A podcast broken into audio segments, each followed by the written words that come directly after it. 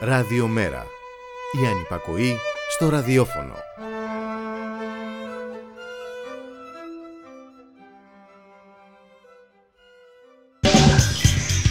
Μεταβάσεις. Η εκπομπή κίνησης ιδεών του Κέντρου Μετακαπιταλιστικού Πολιτισμού.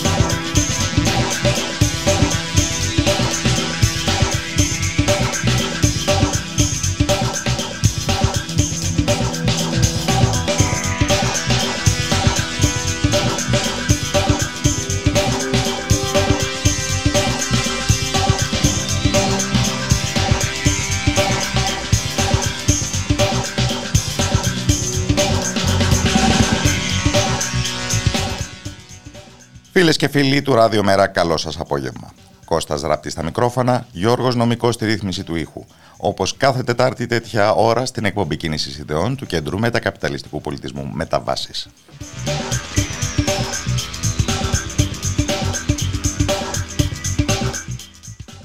Και σήμερα, 12 Οκτωβρίου, μνήμην ποιούμεθα της απελευθέρωσης της Αθήνας πριν από 78 ολόκληρα χρόνια.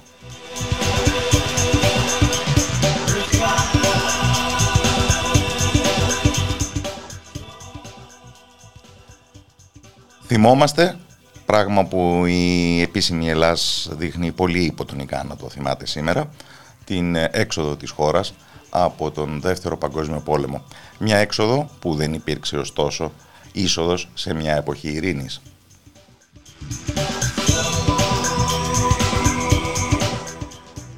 Δεν πέρασαν ούτε δύο μήνες από την απελευθέρωση της 12ης Οκτωβρίου 1944 για να ξαναβρεθεί η Αθήνα βυθισμένη μέσα στην ε, πολεμική σύγκρουση σε άλλη μια ξενική, συμμαχική αυτή τη φορά, στρατιωτική επέμβαση. Και με ανοιχτή πλέον την εμφύλια αναμέτρηση που σοβούσε όχι πάντοτε καλά κρυμμένη κατά την τελευταία περίοδο της κατοχής.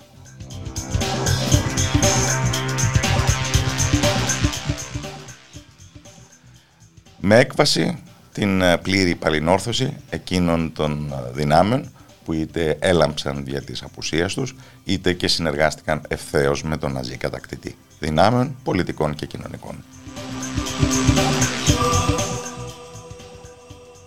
Κάτι σαν γενέθλια πράξη της ε, σημερινής Ελλάδας. Βεβαίως, αν μετρήσουμε πόσο τα στοιχεία συνέχειας από τότε μέχρι τώρα μπαίνουν στο ζύγι σε σχέση με τα στοιχεία της τομής.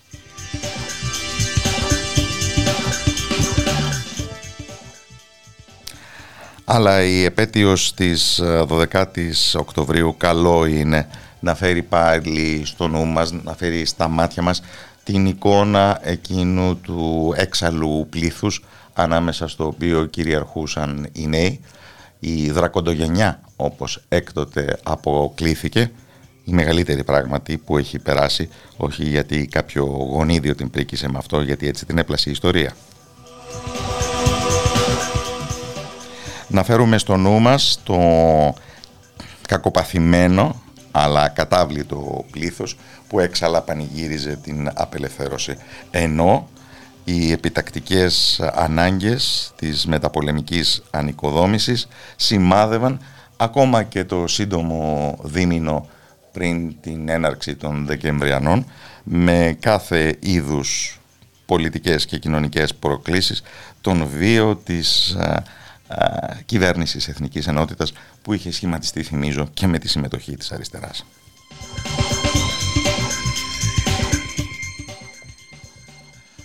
το κακοπαθημένο αλλά κατάβλητο πλήθος που η θέα του ενίοτε τρόμαξε κάποιους αστούς παρατηρητές, ακόμα και τους πιο ψύχρεμους. Είναι χαρακτηριστικά τα όσα μπορεί να διαβάσει λόγω χάρη κανείς στα ιδιαίτερα, στα ιδιωτικά γραπτά του Γιώργου Θεοτοκά για το ταξικό μίσος εν τέλει που ενέπνεε αυτό το πλήθος. Για την εμφάνιση αυτού του εντελώς νέου πρωταγωνιστή που μέχρι τότε ήταν αποθυμένος στο περιθώριο, ακόμη και το χώρο ταξικό σε ό,τι αφορά το λεκανοπέδιο.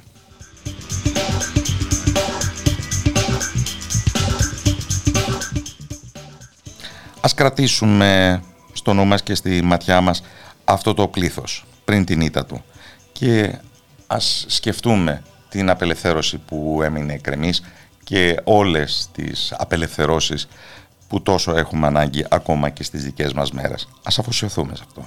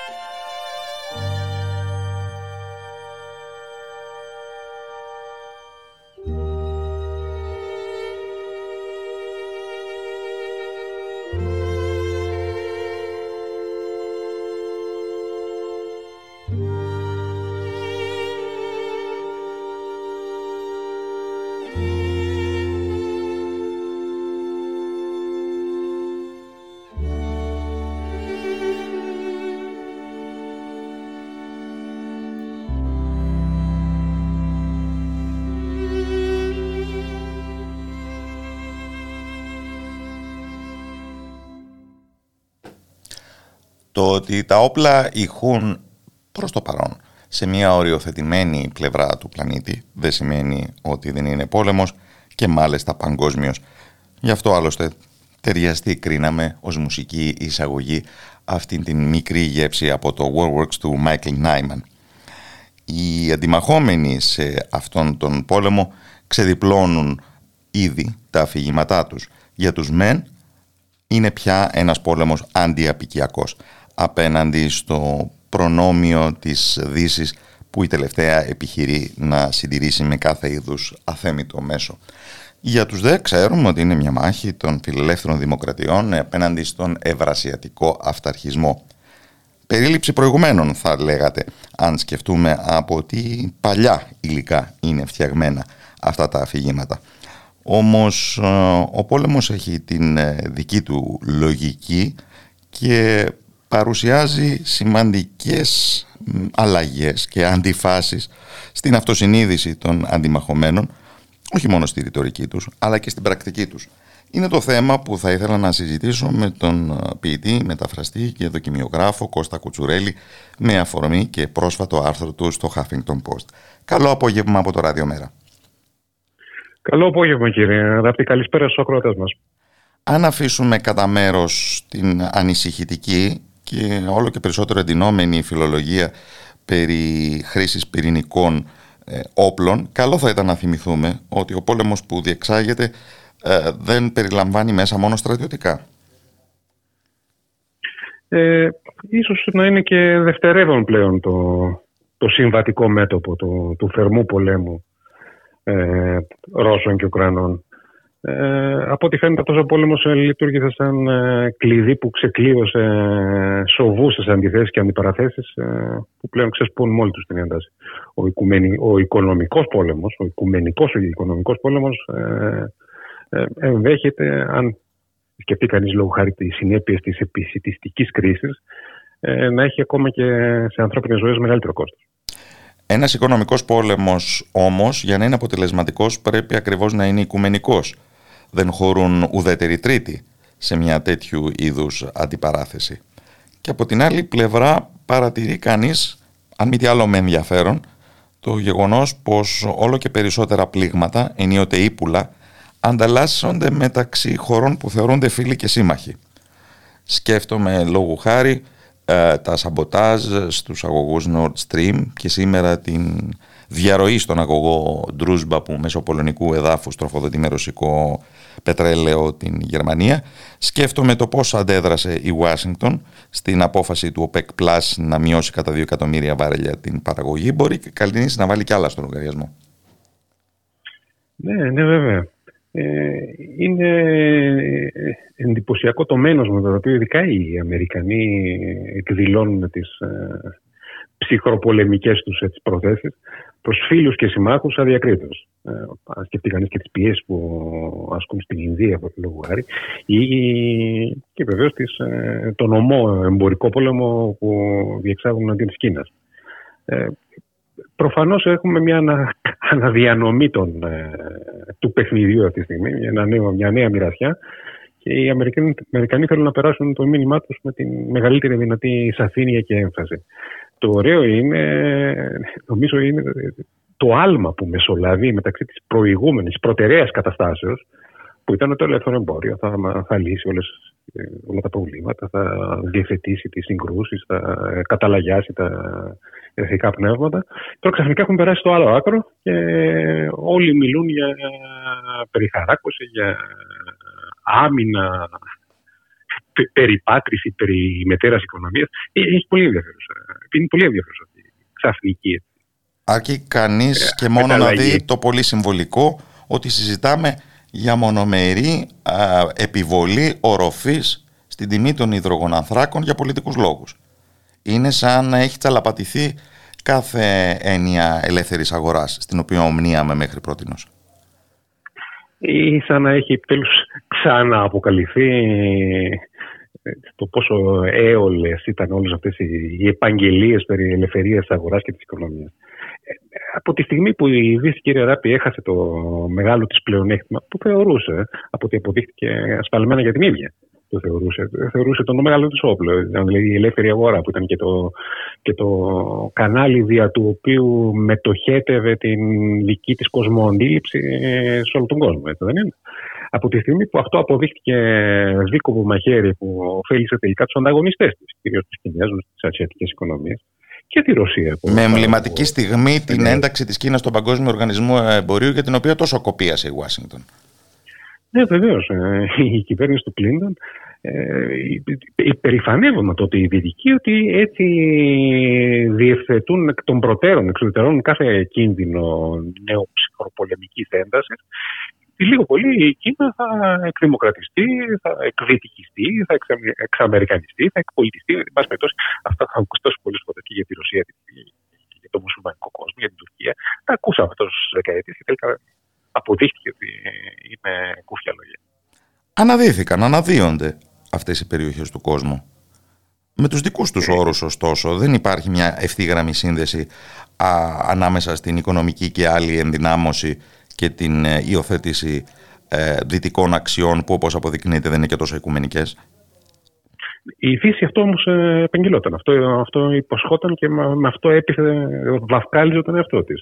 Η σοβαρή κριτική λόγω χάρη εδώ σε εμάς ο Παναγιώτης Κονίτης είχαν πει ότι η Κίνα θα εξυγχρονιστεί με τους δικούς της όρους και δεν πρόκειται να πάψει να είναι η Κίνα. Το ίδιο και η Ρωσία. Το ίδιο βλέπουμε να κάνει και η Τουρκία. Η Ινδία προφανώς. Ο μουσουλμανικός κόσμος. Η Σαουδική Αραβία είναι χαρακτηριστικό ότι ε, πρέπει ειδικά οι Σαουδάραβες να έχουν τρομοκρατηθεί με τις ε, κινήσεις των Αμερικανών, με, με, το καθολικό εμπάργκο που προσπαθούν να κάνουν δια του χρηματοπιστωτικού συστήματος κατά της Ρωσίας και όχι μόνο. Και, και προφανώς η ιδέα σαν την επιβολή ε, μονομερός οροφής στην τιμή του πετρελαίου μπορεί να έχουν ως άμεσο στόχο τη Ρωσία, αλλά δεν νομίζω ότι ε, γίνονται δεκτές με ευχαρίστηση σε οποιαδήποτε πετρελαιοπαραγωγό χώρα. Ο ΟΠΕΚ θα γίνει, αυτομάτως θα γίνει όμοιρος των Αμερικανών. Θα είναι έρμεο της προθέσει των Αμερικανών. Αν, αν περάσει αυτό των Αμερικανών, δηλαδή αν ξαφνικά μπορούν να ελέγξουν ε, η μη παραγωγή, την ε, κίνηση και την τιμολόγηση των προϊόντων που παράγουν οι πετροπαραγωγές ε, χώρες, με μη παραγωγή, γιατί παράγουν φυσικά οι Αμερικάνοι παράγουν πετρέλαιο για την ιστορική τους αγορά. Ε, είναι προφανώς ότι θα οδηγήσει σε ένα εντυπωσιακό προηγούμενο και κανείς πλέον δεν θα μπορεί να κουνηθεί. Και όλο αυτό πείθει, πιέζει, οθεί τους ε, χώρες όπως τις χώρες του ΟΠΕΚ να θέλοντας και εμείς να συνταχθούν με τη Ρωσία. Ναι, αλλά κάπου παρεμβάλλεται η αμήλικτη υλικότητα των πραγμάτων. Κάποιος πρέπει να βάλει το πετρέλαιο, κάποιος πρέπει να βάλει το φυσικό αέριο. Ε, μήπως λοιπόν είναι παγιδευμένη η Δύση ε, σε ένα είδος ε, ναρκισιστικής αποκοπής από τον απόλυπο κόσμο και τους κανόνες με τους οποίους αυτός κινείται.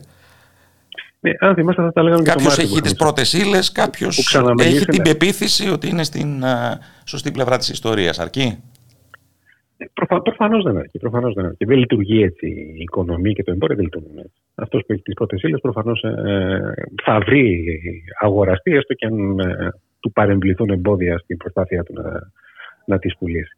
Ε, αλλά ίσως πρέπει να, να φύγουμε πλέον και από αυτό, να φύγουμε από τη λογική, την, ε, τη δηλωμένη λογική των κυρώσεων και να δούμε ενδεχομένως να υπάρχει από πίσω ένα, ένα υπόρρητο σχέδιο.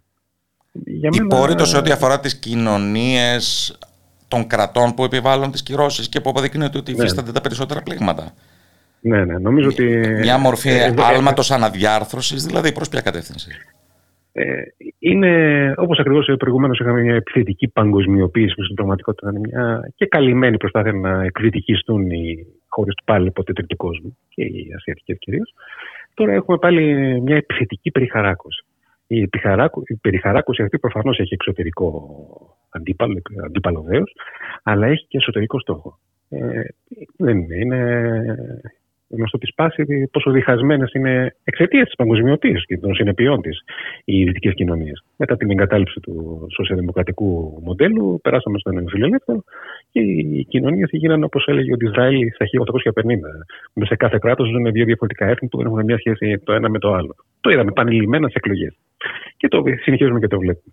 Λοιπόν, ε, ο κύριος στόχος κατ' εμένα, όποιων εγκεφάλων αυτής της πολιτικής, είναι πλέον να κατοχυρωθεί, να περιχαρακωθεί το υπόλοιπο της παγκοσμιοποίησης, ότι έχει απομείνει, σε αυτό, ε, ο, ο, ο μείζον ε, αγγλοευρωπαϊκός κόσμος, να το πούμε έτσι, ώστε ή δυνατόν να καταπνιγούν και εσωτερικά οι όποιες αιστείες αντίστασης. Μια επιθετική ανάκτηση εσωτερικής συνοχής; Που είναι απαραίτητος όρος για να μπορέσει τελικά αυτό που θα απομείνει από την, ε, ε, πάλι από την παγκόσμια δυτική ηγεμονία για να μπορεί να αντεπεξέλθει το ίδιο στον ανταγωνισμό που δέχεται. Ε, είπα προηγουμένως ότι τα αφηγήματα των αντιμαχωμένων τροφοδοτούνται με πολύ παλιά υλικά. Σκέφτεται κανείς ακόμα και τον 19ο αιώνα.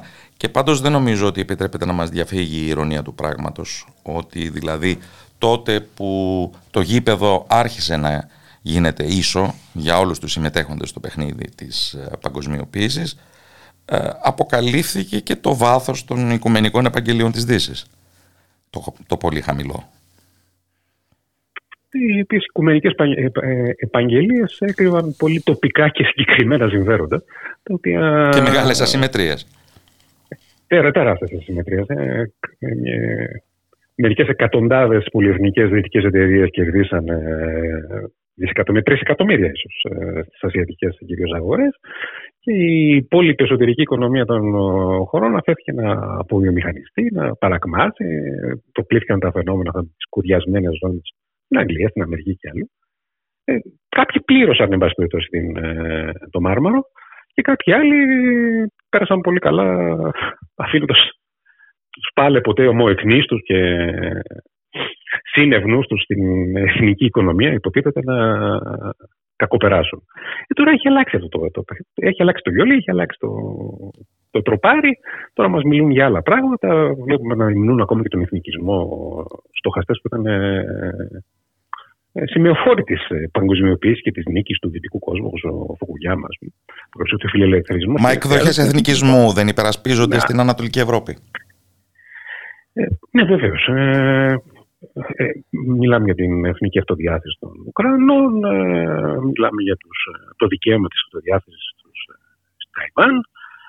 Φυσικά ότι υπάρχουν και άλλες εθνότητες οι οποίες ζητούν δικαίωμα αυτοδιάθεσης και στο εσωτερικό της ίδιας της Δύσης, το έχουμε ξεχάσει. Καταλαντοί, οι Κούρδοι, ας πούμε, δεν υπάρχουν. Ε, αλλά αυτά νομίζω είναι, είναι ε, οι λογικές ασυνέπειες ε, μιας πολιτικής ισχύω που πάντα υπήρχε και πάντα θα υπάρχει.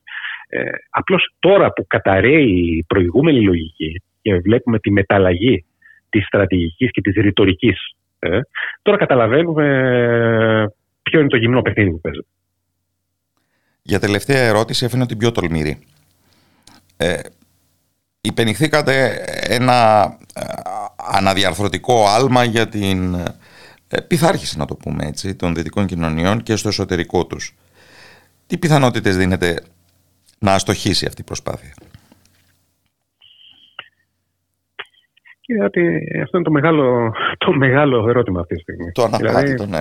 Μπο, μπο, μπορούμε αυτή τη στιγμή να σκεφτούμε ότι ενδεχομένως ε, αυτοί οι οποίοι παίρνουν τις αποφάσεις, οι φήνουσε τάξεις, ε, θα δεχτούν καν ε, ε, αντίσταση τέτοια που θα επιφέρει καθεστωτική στην πραγματικότητα αλλαγή στις πολιτικές αυτές. Είδαμε τι έγινε με τον Brexit, είδαμε τι έγινε με, τον, ε, με τη δειλή προσπάθεια του Τραμπ κάπως να τα βρούμε με τη Ρωσία.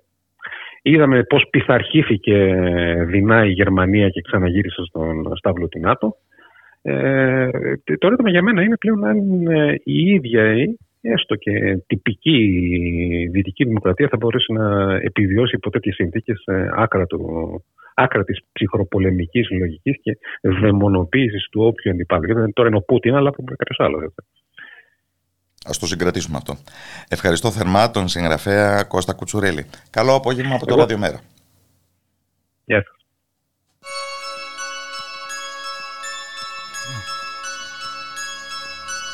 Σε αυτό το χάος μας κανείς δεν περιμένει Μονίμως κερδισμένοι, άριστα εκπαιδευμένοι Όλοι γύρω σου κοιτάνε σαστισμένοι Όταν σε δεύτερα τριάντα αφήνεις πίσω τι σε δένει Πήρες χαμπάρι ότι ζεις στο περιθώριο. Μια μέρα βροχερή με γλίτσα στο πεζοδρόμιο. Δεν χανόμαστε, κρατάμε γερά Γιατί ο δρόμος ανατρέφει τα σκληρότερα παιδιά Του 90 γενιά, αλλά ελληνικά Τζίνα στα δημοτικά και μαγκέ στην πρασιά. Σιλικόνι στα τσιπά που σκουλαρίκια στα αυτιά. Πες μου τη δισκογραφία, έβγαλ την πλούζα γενιά. Βγάλτη, έχεις δυο μάτια που αλήθεια έχουν δει. Κι οι δικοί σου σ' αγαπάνε κι όταν είσαι τα πει. Το ξέρεις, άσε το φλόρο να νομίζει πως ζει. Με την πέμπα στην πέμπα τρέχεις στην παραλιακή. Στα ακουστικά σου τσογλανών μουσική. Ιερή, σαν σχέση που είναι αληθινή. Ενώ καριόλες κυνηγάνε εξασφάλιση. Καθόλου αγάπη, μόνο πουτσα και εκμετάλλευση. Δίχως φράγκα με δικαίωμα στο όνειρο Πως όλοι τους φιλόδοξα φτωχόπεδα που παίζουνε τον κόλο Θες να μάθεις ποιος είμαι Τραβαρώτα τους ο ένας μες στους τόσους που εξιστορεί το story Μου λένε λέξόρμα τους Γάμα την εικόνα τους Πως θα τη χαρακτήριζα Μουσική για τσόγλανους Ελλάδα φτώχεια Αμφίβολο το αύριο Μαθαίνει πιο καλά Όποιος μαθαίνει με το άγριο Μου λένε όρμα τους Ενάντια στη μόδα τους Πως θα τη χαρακτήριζα Μουσική για τσόγλανους Ελλάδα φτώχεια Αμφίβολο το αύριο Μαθαίνει πιο καλά Όποιος μαθαίνει με το άγριο αν δεν γνώριζα, ίσως να την πατούσα. Μα όσο με θυμάμαι, πάντα βρώμικα χτυπούσα. Δεν κοιμόμουν αγαλά τις φορές που μασούσα. Πατάω συγχύτικα χαλιά με σκατωμένα παπούτσια. Και έχω μέσα μου ορμές, παλιές σαν την Ακρόπολη. Με φούσκα το κεφάλι, κάτι φορίζω την πότσαρη. Αυτές οι σκέψεις μου καζώνουν σαν αμάξια. Αλήθεια η παράνοια, σκίε στα εργοτάξια. Με φτιάχνει να μυρίζω θερμαϊκό περπατώντας. Γι' αυτό νιώθω πιο καλά όταν πλησιάζω στην Όλγας. Με ρωτάνε τι συμβαίνει κι σαλούγκα δεν γνωρίζω αυτή η πόλη μοιάζει βομβαρδισμένη. Ρομαντικά κοκκίνα φώτα να χαίρονται φαντασμένοι. Και εμείς μες στα συντρίμια της καλά καβατζωμένοι. Το φτύνω στα μικρόφωνα για ποιον καταλαβαίνει πως θα τρέχανε ακόμα αν ήμασταν ενωμένοι. Έχω το πλάνο μου και τσόγλανου μαζί μου γι' αυτό. Το κόλπο γκρόσο, την τέλεια κομπίνα στο μυαλό. Θα γίνουμε αδερφέ μου μια νύχτα στο υπόγειο. Με γάτια και σκουφιά μπροστά από το χρήμα το κυβότι. Όνομα κωδικό απόδραση από τα σκατά. Ένα εξωτικό νησί και δυο ταλίκες λεφτά Απ' τα παλιά θα θυμόμαστε μονάχα τα καλά Σαν το καλοκαίρι του 11 στο πάρκο του Φωκά Μου λένε λέξόρμα τους, γάμα την εικόνα τους Πως θα τη χαρακτήριζα μουσική για τσόγλανους Ελλάδα φτώχεια, αμφίβολο το αύριο Μαθαίνει πιο καλά όποιος μαθαίνει με το άγριο. Μου λένε όρμα τους, ενάντια στη μόδα τους. Πως θα τη χαρακτήριζα μουσική για τσόγλανους Ελλάδα φτώχεια, αμφίβολο το αύριο. Μαθαίνει πιο καλά όποιος μαθαίνει με το άγριο. Είμαι γύρα για χρήμα, ρήμα ως το τρίμα. Το φαινόμενο Ρονάλντο Ναζάριο Ντελίμα Και έχω πάντα την ευθύνη για όσα πάθω. Θα με βρεις στο ορκοπά, αργά τη χτανίσα το λιάκο. Είπα στον παραγωγό, μη με κρατάς πίσω όταν έχω να πω Μου πεθά γνωριστώ όταν συγχωρεθώ Κι αν αργήσει αυτό μέχρι τότε Μέχρι τότε ε, ε, ε, μου λένε λέξόρμα τους Γάμα την εικόνα τους πως θα τη χαρακτήριζα Μουσική για τσόγλανους Ελλάδα φτώχεια αμφίβολο το αύριο Μαθαίνει πιο καλά όποιος μαθαίνει με το άγριο. Μου λένε όρμα τους ενάντια στη μόδα τους Πως θα τη χαρακτήριζα Μουσική για τσόγλανους Ελλάδα φτώχεια αμφίβολο το αύριο Μαθαίνει πιο καλά όποιος μαθαίνει με το άγριο Μουσική για τσόγλανους.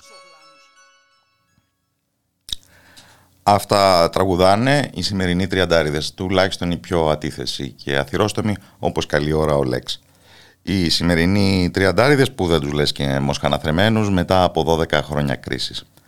Αλλά είναι πραγματικά να απορεί κανείς, είναι να σπάει το κεφάλι του τι θα τραγουδάνε και ενδεχομένως τι τραγουδάνε ήδη οι σημερινοί 17 λόγω χάρη, οι 20 μια γενιά που είναι βυθισμένη ακόμα βαθύτερα μέσα στην κρίση. Μια γενιά που κουβαλάει και την ε, εντελώς τρευλωτική εμπειρία του πανδημικού εγκλισμού στα πιο ευαίσθητα χρόνια της ε, εκπαιδευτικής και κοινωνικής της διαμόρφωσης.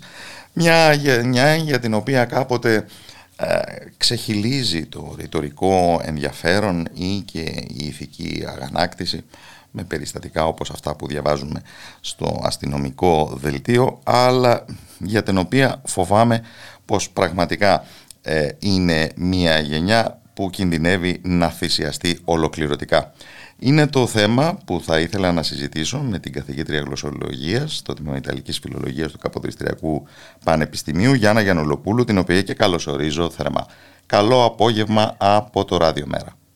Καλησπέρα ως εκπαιδευτικός της τριτοβάθμιας έχετε επαρκή συνάφεια με αυτή τη γενιά για την οποία μιλάμε, πρωτοετής φοιτητές των 18 ετών, των 19 και νομίζω αυτό σας φέρνει μπροστά σε φαινόμενα γενικώς πρωτόγνωρα. Ναι, η αλήθεια είναι ότι ε, οι πρωτοετής που έχουμε τα τελευταία χρόνια τα τελευταία δύο-τρία χρόνια αν ξεκινήσουμε για αυτούς που γνώρισαν την εμπειρία της πανδημίας όπως προαναφέρθηκε, είναι πολύ πολύ διαφορετική από τους προηγούμενους που έτσι κι αλλιώς ζούσαν μες στην κρίση. Η μεγάλη τους διαφορά, αν πρέπει να την περιγράψουμε με δύο μόνο, σε δύο μόνο βασικά χαρακτηριστικά, ε, είναι, αρχίζω με το θετικό, ότι σου ζητάνε με έναν τρόπο ε, να τους εντάξεις. Θέλουν κάπου να ανήκουν. Δηλαδή τέτοια ε, ρητή ή υπόρρητη αγάπη και θαυμασμό για τους διδάσκοντες και για τη δομή του Πανεπιστημίου που έχουν ε, εισέλθει. Ε, πραγματικά είχαμε πολλά χρόνια ή έως και ποτέ τουλάχιστον για τη γενιά των διδασκόντων τη δικιά μου να γνωρίσουμε. Αλήθεια. Ε; Τυχαίνει να, να βάλω για κάποιους τεχνικούς λόγους ένα μάθημα ή να το μεταθέτω, ξέρω εγώ, λίγες μέρες μετά. Ε, και πραγματικά δεν έχει τη χαρά που θα ένιωθε ο κάθε φοιτητής αν γλιτώσαμε ένα τρίωρο για αύριο. Μοιάζουν σαν να στενοχωριούνται. Ε, δηλαδή βλέπεις πολύ Γιατί ανήκουν πια σε ένα κοινωνικό χώρο. Ναι, όταν δεν είχαν την δυνατότητα να ανήκουν ούτε στον κοινωνικό χώρο της γειτονιάς. Ακριβώς. Θέλουν να είναι ε, τμήματα, μέλη ε, σιωπηλά ή πιο ομιλούντα ε, μιας κοινότητας που είναι αυτό το πανεπιστήμιο που όλοι ξέρουμε με τους καθηγητές, με τα προβλήματά τους κτλ. Αυτό είναι εξαιρετικά έντονο και βεβαίως ε, πέρσι και φέτος που επανήλθαμε στην διαζώση διδασκαλία είναι οι αίθουσες, εγώ δουλεύω στη φιλοσοφική σχολή, οι αίθουσες, τα αμφιθέατρα, τα σαμσέρι, σκάλες γεμάτες. Αυτό είναι το πρώτο ε, που το λέω ότι έχει μια θετική πλευρά γιατί νιώσαν ότι ε, απελευθερώθηκαν από κάτι. Ε, το ότι είναι δικός τους αυτός ο χώρος εκεί, ο Ναι, εδώ, εδώ είμαστε κάτι. Είμαστε κάτι εδώ πέρα. Δηλαδή, παλιότερα για να πείσουμε τους φοιτητές ότι κοιτάξτε, υπάρχει βιβλιοθήκη και εκεί πρέπει να πηγαίνετε, δεν είναι μόνο το θέμα να περνάς τα μαθήματα. Καταβάλαμε περισσότερη προσπάθεια. Τώρα το ακούν. Ε; Θέλουν, θέλουν να είναι κάπου, είτε στη βιβλιοθήκη είτε στο κηλικείο, ε, παρόλο που την ίδια στιγμή γνωρίζουν και το γνωρίζουν πάρα πολύ καλά ότι οι δυνατότητες εξέλιξης κοινωνικής, επαγγελματικής αποκατάστασης ή οτιδήποτε ε, που δίνει πια το πανεπιστήμιο είναι πάρα πολύ περιορισμένες. Και το ξέρουν πολύ καλά αυτό. Δεν τρέφουν ψευδεστήσεις όπως ενδεχομένως ε, να έτρεφαν οι γενιές πριν 10-12 ε, χρόνια. Μα ακριβώς γι' αυτό το λόγο και σε αντιθεση με την απέθαντη φιλολογία περί αιώνιων φοιτητών το αίσθημα που κυριαρχούσε στα φοιτητικά αμφιθέατρα τουλάχιστον μέχρι πριν την πανδημία δεν ήταν το να φύγουμε μια ώρα αρχίτερα από εδώ, να φύγουμε μια ώρα αρχίτερα και από αυτή τη χώρα. Ναι, ναι, και να φύγουμε και να το πάρουμε το πτυχίο γρήγορα γιατί δεν λέει και τίποτα μόνο του. Ε, να βρούμε μια δουλειά πιθανότατα έξω ή ένα πιστοποιητικό ακόμα ή ένα μεταπτυχιακό κτλ. Το δεύτερο χαρακτηριστικό για να κλείσω αυτή την πρώτη απάντηση είναι ότι αντιμετωπίζουμε γνωστικά κενά. Πραγματικά είναι ορατόπια. Δηλαδή αυτό που θα περίμενε κανείς να έχουν οι φοιτητές μας ως στοιχειώδη ελάχιστη γνώση τελειώνοντας από το Λύκειο ε, βλέπουμε ότι είναι αρκετά μειωμένο. Δηλαδή αν είχαμε χρόνο, ώρες ή προσωπικό στην πραγματικότητα θα έπρεπε να κάνουμε φροντιστηριακά μαθήματα κάλυψης κενών με τον παραδοσιακό τρόπο. Ε, αυτό με όποιο τρόπο μπορούμε να το κάνουμε, αλλά ε, το αποτύπωμα και στο γνωστικό επίπεδο ε, της πανδημίας και του εκκλεισμού είναι πάρα πολύ σαφές. αναρωτιέμαι αν ο πανεπιστημιακός δάσκαλος έχει ευκαιρίες να διαπιστώσει και άλλου τύπου ελλείμματα. Κοινωνικά ας πούμε, στο σχετίζεστε. Ε, ναι, αυτό θα μπορούσε να το δει κανείς. Για παράδειγμα, σε μια μεγάλη σχολή όπως η φιλοσοφική δεν είχαμε ποτέ τα τελευταία χρόνια ε, επεισόδια ενώ συγκρούσεις, ε, τσακωμούς πέρα από κάποιες αναμενόμενες διενέξεις μεταξύ των φοιτητικών παρατάξεων, ας πούμε, κτλ. Ε, τώρα όλο και περισσότερο μαθαίνουμε ή τυχαίνει να είμαστε μάρτυρες ε, συμπεριφορών μεμονωμένων παιδιών ε, προβληματικών. Δηλαδή επιθέσεις μεταξύ τους, βίες συμπεριφορές, ακόμα και εξαίρεση βέβαια, αλλά πραγματικά περιστατικά παιδιών που θέλησαν ε, να κάνουν κακό στον εαυτό τους μέσα σε αυτό το χώρο του Πανεπιστημίου και βεβαίως κάναμε ό,τι μπορούσαμε όλοι και αποφύγαμε τα χειρότερα. Αλλά αυτό που θέλω να σημειώσω είναι ότι έχουμε και κάποιες ακραίες συμπεριφορές πια που δεν είχαμε μέχρι στιγμής στον χώρο των πανεπιστημίων, επιθετικότητας και ατομικής ε, πιο ισχυρός έναντι σε μια πιο ανίσχυρη κοπέλα ή σε κάποιο παιδί που είναι λίγο διαφορετικό κτλ. Ε, και βέβαια βλέπουμε ότι υπάρχουν πια και παιδιά που μπορεί να περνάνε μεγάλο χρόνο με δύο-τρεις. Δηλαδή αυτό που ζητάνε από εμά που λέγαμε πριν να τους εντάξουμε σε μια κοινότητα δεν το κάνουν τόσο αυτόματα μεταξύ τους. Δηλαδή δεν υπάρχουν δικές τους δομές που έτσι θα πρέπει να γίνεται έτσι κι αλλιώς, γιατί δεν είναι ανήλικοι, ούτε εμείς είμαστε νηπιαγωγοί. Δικές τους δομές φιλίας και συλλογικότητες ε, τόσο ισχυρές όσο υπήρχε παλιότερα, όσο υπήρχαν παλιότερα. Είτε είναι πολιτιστικές ομάδες, είτε είναι πολιτικές ομάδες. Ε, δουλεύει πολύ δηλαδή το δυο-δυο, τρει-τρει, ποιους ήξερα από το φροντιστήριο, ποιους ήξερα ενδεχομένως από την πόλη από την οποία προέρχομαι και όχι τόσο η ανάπτυξη ε, καινούριων σχέσεων. Δηλαδή η μεγάλη κλίμακα και η μεγάλη κράτημα. παρέα εμπνέει ανασφάλεια; Ε, ναι, εμπνέει ανασφάλεια και ίσως για να το πω πιο παιδαγωγικά ε, δεν το έχουν μάθει και τόσο καλά. Ή τους διακόπηκε και εγώ όσο μπορώ να ξέρω αποδίδω ε, πολλές ευθύνες ε, στην πανδημία και στους εγκλισμούς, τους διακόπηκε με ένα βίαιο τρόπο. Επομένως δεν το κερδίζουν τόσο εύκολα όλοι. Προφανώς ε, δεν είναι όλοι οι ίδιοι σε αυτό το επίπεδο, έτσι. Αλλά βλέπω ότι λειτουργεί πολύ η μικρότερη παρέα και μάλιστα στη βάση των ε, πιο γνωστών και παλιότερων σχέσεων και όχι η καινούργια γνωριμία, ας πούμε, ε, που σήμαινε παλιότερα η ένταξη στη φοιτητική ζωή.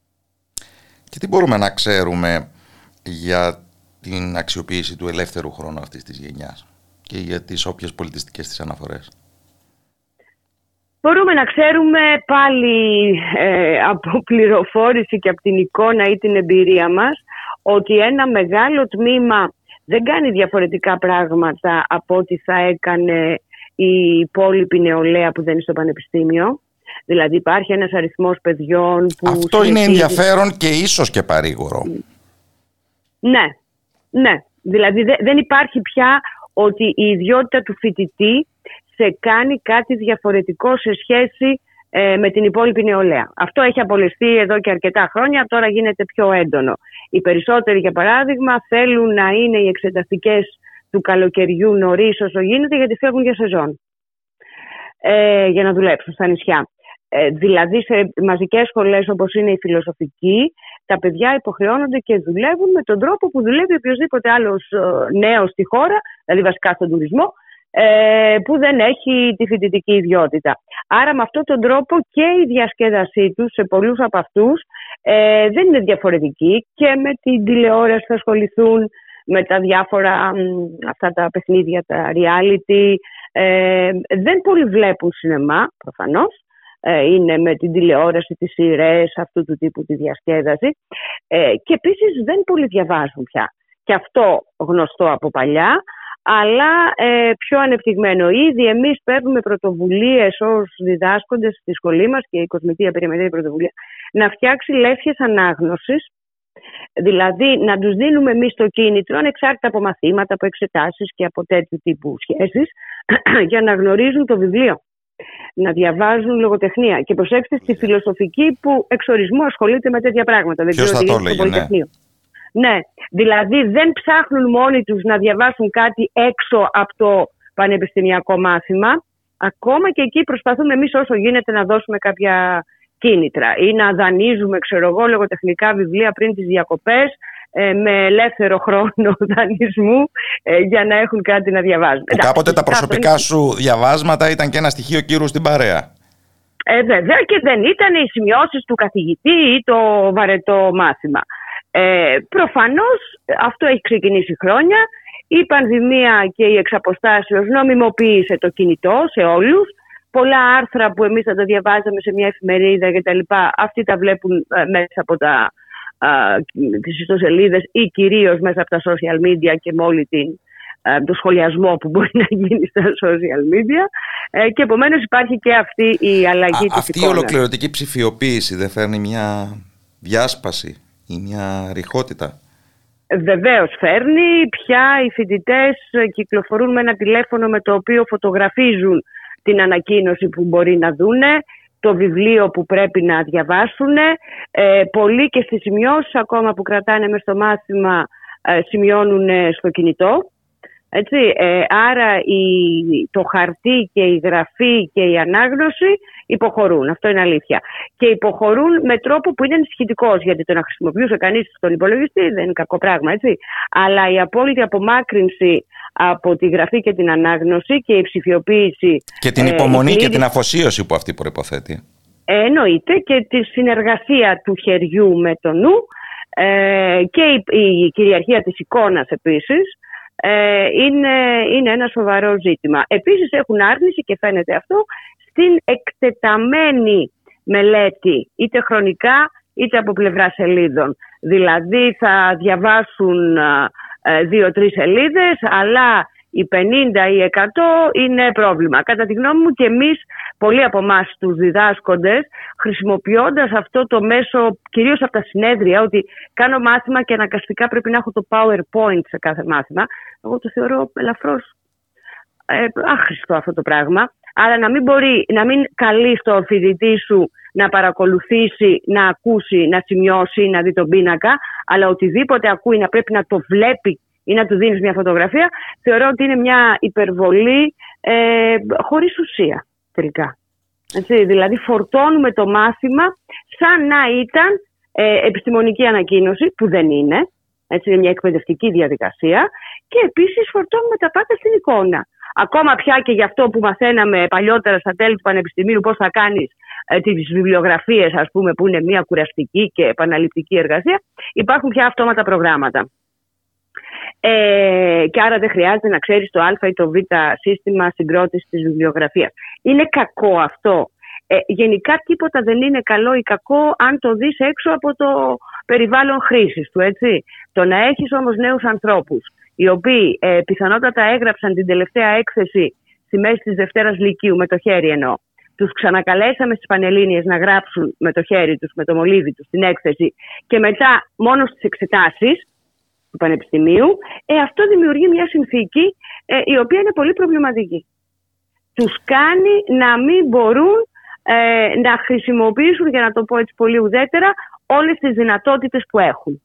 Έτσι, γιατί έχουν πάρα πολλές δυνατότητες να χρησιμοποιήσουν νοητικά ε, και γνωστικά. Εξακολουθούν να υπάρχουν στα αμφιθέατρα αυτοί που ξεχωρίζουν ως επιστημονικά ανήσυχοι; Και αν ναι, τι εικόνα του εαυτού τους στο μέλλον άραγε έχουν; Ε, ναι, εξακολουθούν. Απλώς δεν θα έλεγα αν είναι ο προσδιορισμός επιστημονικά ανήσυχη ε, ως σκοπό. Πιο συχνό είναι το φαινόμενο του φοιτητή ε, που θέλει να διακριθεί γιατί έτσι θα εξελιχθεί. Δηλαδή πια σε πολλά τμήματα είναι πολύ συνηθισμένο το φαινόμενο της ρήτρας στη βαθμολογία. Αν δεν γράψω 9, ε, δεν θέλω να το περάσω. Γιατί θέλω να συγκεντρώσω καλό βαθμό στο πτυχίο και άρα να πάω για μεταπτυχιακά. Άρα αυτοί που πάντα θα θέλουν να ξεχωρίσουν και να μιλήσουν υπάρχουν, όχι όμως υπό τη μορφή τόσο της ανησυχίας για το θέμα, όσο του ότι διακρίνομαι ε, γιατί εγώ θα συνεχίσω, θα κάνω καριέρα, θα πάω γρήγορα στο μεταπτυχιακό κλπ. κλπ. Για να πω ένα παλιό παράδειγμα, ε, στα μαθήματα της γλωσσολογίας όσοι ήμασταν φοιτητές δεκαετίας του 80, θυμόμαστε πάντα ότι υπήρχε ο χριστιανός που αρνιόταν την παρουσίαση του καθηγητή για την εξέλιξη της γλώσσας ε, ε, ως κομμάτι της εξέλιξης του είδους, ε, όπως θα θυμόμαστε. Αυτό πια δεν το συναντά. Δηλαδή ούτε τον χριστιανό που αντιδρά σε αυτό που του λένε. Είναι και αυτό μια μορφή ισχυρής πεποίθησης. Και ναι, τόλμη να αναμετρηθεί με το διδάσκοντα. Ακριβώς. Ή τον άλλον τον εξελικτικιστή που θα ήθελε να υποστηρίξει ότι το είδος εξελίχθηκε, η γλώσσα κάποια στιγμή δημιουργήθηκε στον άνθρωπο κλπ. κλπ. Η Α ή η Β άποψη δεν με ενδιαφέρει αυτό, αλλά κάποιον να συζητά επί της άποψης και όχι επί του ότι θα φανώ γιατί εγώ έχω σκοπό να προχωρήσω. Γιατί προέρχεται ε, να υποθέσω από περιβάλλον που έχει προπονηθεί σαν άλογο κούρσας; Ε, ναι, βεβαίως. Με βάση τις προσδοκίες ακριβώς. Μιας ναι. ορισμένης κατηγορίας Ελλήνων γονέων; Ισχύει αυτό, αλλά δεν είναι τόσο ε, ταιριασμένο ή δεν συνοδεύει αυτό που λέμε τους γόνους των ελίτ. Περισσότερο συνοδεύει αυτούς που θέλουν να ε, βελτιωθούν, να αλλάξουν αν θέλετε κοινωνική κατηγορία κτλ. Οι γόνοι των ελίτ πια τα τελευταία χρόνια δεν βρίσκονται στα ελληνικά πανεπιστήμια. ε, ε, βρίσκονται στα πανεπιστήμια του εξωτερικού, είναι ε, αλλιώς προδιαγεγραμμένοι να προχωρήσουν. Αντίθετα, αυτό που συμβαίνει και το ξέρουν πολύ καλά τα παιδιά είναι ότι ένα μεταπτυχιακό χρειάζεται οπωσδήποτε. Πρόσφατα βγήκε μια καταγραφή και αξίζει να την αναφέρουμε τα μεταπτυχιακά σήμερα στη χώρα είναι γύρω στα 1100, αν θυμάμαι καλά τον αριθμό, εκ των οποίων χωρίς δίδακτρα είναι τα 235. Επομένως, Ένα ε, ισχυρό ταξικό φίλτρο λοιπόν έχει βεβαιότατα, μπει από την πίσω πόρτα, εκεί που νομίζαμε πριν από 30 χρόνια ότι το είχαμε καταργήσει. Όχι, είναι έτσι και μάλιστα ε, για μας που το γνωρίζουμε και ως διδάσκοντες, πραγματικά επιστημονικού επίπεδου μεταπτυχιακά που υπηρετούν την έρευνα και παίρνουν τους καλύτερους με αυτή τη λογική, ε, είναι τα δημόσια. Τα άλλα, αυτά εννοώ που δεν έχουν δίδακτρα. Τα άλλα που είναι με δίδακτρα, είτε υψηλά είτε μέτρια, γιατί υπάρχει και τα low cost μεταπτυχιακά, αυτά ε, δεν σε εξετάζουν πάρα πολύ. Καταθέτεις ένα φάκελο, μπαίνεις, δίνεις τα διδακτρά σου, κάνεις μια εργασία. Καταλαβαίνετε τι εννοώ, έτσι ε, κάτι να συνοδεύει το πτυχίο για να μπορέσουμε να βρούμε μια δουλειά ή να αλλάξουμε ίσως κοινωνική κατηγορία. Και εκτός από την τρίτο... Ε, ναι. ναι. Πείτε, πείτε, πείτε. Εκτός από την τριτοβάθμια εκπαίδευση υπάρχουν και όσες πληροφορίες έτσι κάπως ανεκδοτολογικά μας έρχονται και από τα σχολεία που έχουν ναι. μόλις ένα μήνα που ξεκίνησαν την νέα σχολική χρονιά. Και εκεί προκύπτουν ε, καινούργια ναι. πράγματα και εντυπωσιακά. Εκεί προκύπτουν όντως εντυπωσιακά πράγματα. Είναι λογικό ε, στα σχολεία τα πράγματα να είναι πιο ε, εντυπωσιακά θα έλεγα, διότι να μην ξεχνάμε ότι τις τελευταίες δύο χρονιές αυτοί που μπήκαν στα πανεπιστήμια ε, είναι και πολύ λιγότεροι και άρα υπάρχει ένας μεγάλος αριθμός νέων που είναι πια εκτός πανεπιστημίων. Δηλαδή ο αριθμός μειώνεται διαρκώς. Ε, θα θυμίζεις σε λίγο αυτό που συνέβαινε μέχρι πριν τη δεκαετία του 80, μέχρι το 80-82. Είναι μικρός αριθμός πια που μπαίνει στα πανεπιστήμια. Άρα, στα σχολεία, οι πληροφορίες είναι πιο εντυπωσιακές υπό την έννοια ότι παιδιά που σήμερα είναι Δευτέρα Λυκείου, παραδείγματος χάρη, ε, δεν έχουν τελειώσει την τρίτη γυμνασίου και την πρώτη λυκείου με κανονικό τρόπο. Από το μέσο της Δευτέρας Γυμνασίου ήταν ε, στο εξαποστάσεως και πέρσι ήταν με μάσκες ανοίγω κλείνω. Έχει παρατηρηθεί, διάβαζα πρόσφατα σε ένα ρεπορτάζ, ότι αρκετά παιδιά δεν παραλαμβάνουν τα βιβλία τους. Δηλαδή ο εθισμός τους ε, στο τηλέφωνο στο εξαποστάσεως τους έχει κάνει να θεωρούν ότι τέλος πάντων το χαρτί, το να γράφω ή το βιβλίο που είναι και βαρύ δεν είναι και πολύ απαραίτητο. Προφανώς με άλλους προσδιορισμούς επίσης αυτά τα παιδιά, από οικογένειες φτωχές, εγκαταλελειμμένες κτλ. Επίσης είναι γνωστό και το έχουν πει οι ειδικοί επιστήμονες ότι και ένα μεγάλο μέρος της επιθετικότητας που ε, δημιουργείται ανάμεσα σε ομάδες μαθητών και μας απασχολεί στη δημόσια συζήτηση τις τελευταίες εβδομάδες ε, οφείλεται στο πώς μεταβολίστηκαν ας πούμε έτσι όλες οι εμπειρίες της ε, απομόνωσης και της καραντίνας από τα παιδιά σε αυτές τις ευαίσθητες ηλικίες των 13, 14, 15 χρονών. Δηλαδή, ε, δηλαδή η βίαιη αποκοπή από το φιλικό τους περιβάλλον και από το σχολικό τους περιβάλλον τους οδήγησε στο όταν ήρθε η στιγμή να ξανά ε, ενταχτούν να μην μπορούν να διαχειριστούν αυτή την επανένταξη. Και οι εκδοχές είναι σε όσους εμφανίζουν προβλήματα δύο.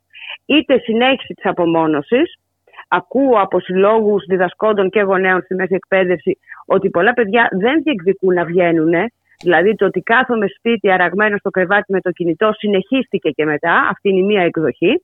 Και η άλλη ε, προβληματική εκδοχή είναι ε, τσακωμοί, συγκρούσεις, οι μικρές ταυτότητες να συγκρούνται μεταξύ τους, οι Ρωμά εναντίον των Αλβανών, οι Αλβανοί εναντίον των ε, ξέρω εγώ, περιστεριωτών ε, και τέτοιου τύπου επιθετικά συμβάντα. Ε, προφανώς δεν είναι το σύνολο της εικόνας, έτσι. Αναφερόμαστε σε ακραίες συμπεριφορές ε, διότι μας δείχνουν με έναν τρόπο ε, διαφωτιστικό το ποια είναι η τάση και τι συμβαίνει, έτσι. Ε, γι' αυτό γίνεται αυτή η συζήτηση. Το γεγονός δε της διαρκούς κατηγοριοποίησης, κατακαιρματισμών και υποδιαιρέσεων στην εκπαίδευση και ειδικά στη μέση ε, είναι η επίσημη πολιτική. Όταν δηλαδή πέρσι και πρόπερσι το Υπουργείο Παιδείας διαφημίζει ως μεγάλο μεγάλη συνεισφορά του στην εκπαίδευση ότι φτιάχνει πρότυπα πειραματικά παντού, δηλαδή σε μια πόλη μεγέθου Πρέβεζας, ε, πρέπει να γίνει ένα πρότυπο πειραματικό γυμνάσιο λύκειο. Και τα υπόλοιπα τρία είναι τα απλά. Όταν αυτό επεκτείνεται με τέτοιο ε, ρυθμό, σημαίνει πρακτικά ότι αυτά θα είναι τα σχολεία, σε αυτά θα γίνεται δουλειά, σε αυτά θα σου ζητάνε βαθμούς, καλούς, διάβασμα. Στα πρώτα. Και στα υπόλοιπα. Ναι, στα πρότυπα πειραματικά, ναι. Τα οποία όμως δεν είναι τα 4-5 που υπήρχαν ιστορικά για κάποιους λόγους. Είναι σε όλες τις περιφέρειες της χώρας. Είναι στα ΕΠΑΛ. Στα ΕΠΑΛ υπάρχουν πρότυπα ΕΠΑΛ. Αν αυτό αποκτήσει την ποσόστοση περίπου του 20-25 των σχολικών μονάδων, ε, που είναι μεγάλο αριθμό, μεγάλος αριθμός για πρότυπα πειραματικά, τα υπόλοιπα είναι περίπου για τους τουρίστες. Είναι για αυτούς οι οποίοι θα πηγαίνουν στο σχολείο για να μην πάρουν την απουσία. Και θα διαμορφώσουν την αντίστοιχη αυτοεικόνα και την βεβαίως, αντίστοιχη βεβαίως, αίσθηση γιατί αποξένωσης. Και την αντίστοιχη συμπεριφορά, ε, αν δεν λάβουμε υπόψη μας πόσο ραγδαία είναι η φτωχοποίηση, υπάρχουν Ινστιτούτα και ιδιωτικά Ινστιτούτα που ασχολούνται και λένε ότι στην αρχή αυτή της, χρο... αυτής της χρονιάς ο αριθμός των σχολικών γευμάτων που ζητήθηκαν από παιδιά έχει διπλασιαστεί ή τριπλασιαστεί. Δηλαδή παιδιά που θα ζητούσαν ε, σχολικό γεύμα στο σχολείο, επειδή πηγαίνοντας στο σπίτι στις 2, αν δεν πάνε στο ολοήμερο, το φαγητό που θα υπήρχε στην οικογένεια θα ήταν πολύ ε, φτωχό ή όχι δεδομένο. Λοιπόν, αν σκεφτούμε λοιπόν αυτή την εκτεταμένη φτωχοποίηση, ε, το τι σημαίνει σε ηλικίες 12 και 13 χρονών, και άρα όταν λέμε ότι είναι κλιματικά και τσακώνονται μεταξύ τους, αν σε μια τάξη 25 παιδιών, οι 7 σας λέω εγώ, μένουν στο ολοήμερο επειδή δεν έχουν στο σπίτι τους επαρκές φαγητό, αυτό από μόνο του δημιουργεί σε αυτά τα παιδιά και σε αυτές τις ηλικίες τη λογική της ομάδας εμείς εναντίον σας. Αν θα παίξουν και ξύλο τελικά, απλά θα συμβεί, δεν θα συμβεί. Αλλά η ουσία βρίσκεται ε, στο πώς ε, το πλαίσιο τους διαμορφώνει έτσι. Να τα συγκρατήσουμε όλα αυτά είναι εξαιρετικά κρίσιμα και θα χαρώ να μας δοθεί η ευκαιρία να επανέλθουμε. Βεβαίως θα ήθελα να επανέλθουμε για να πούμε και τα πιο αισιόδοξα ε, και μόνο ε, μισό λεπτό θα σας απασχολήσω. Είδα απ' την άλλη ότι τα παιδιά που συμμετείχαν στη κινητοποίηση, ας πούμε, για την Πανεπιστημιακή Αστυνομία, οι φοιτητές, είχαν μια άλλη αισιόδοξη συμπεριφορά και δεν εννοώ τώρα στο πολιτικό επίπεδο. Αυτό που ήταν αισιόδοξο ήταν ότι είχαν μεγάλη εμπιστοσύνη στη συλλογικότητά τους και σε αυτό που είναι όλοι μαζί. Αυτό θα έλεγα ότι μπορεί να Δεν τα κυριεύει εύκολα ο φόβος. Ναι, ακριβώς. Ακριβώς. Και ε, ξέρουν ότι αυτό που έχουν είναι ο ένας τον άλλον.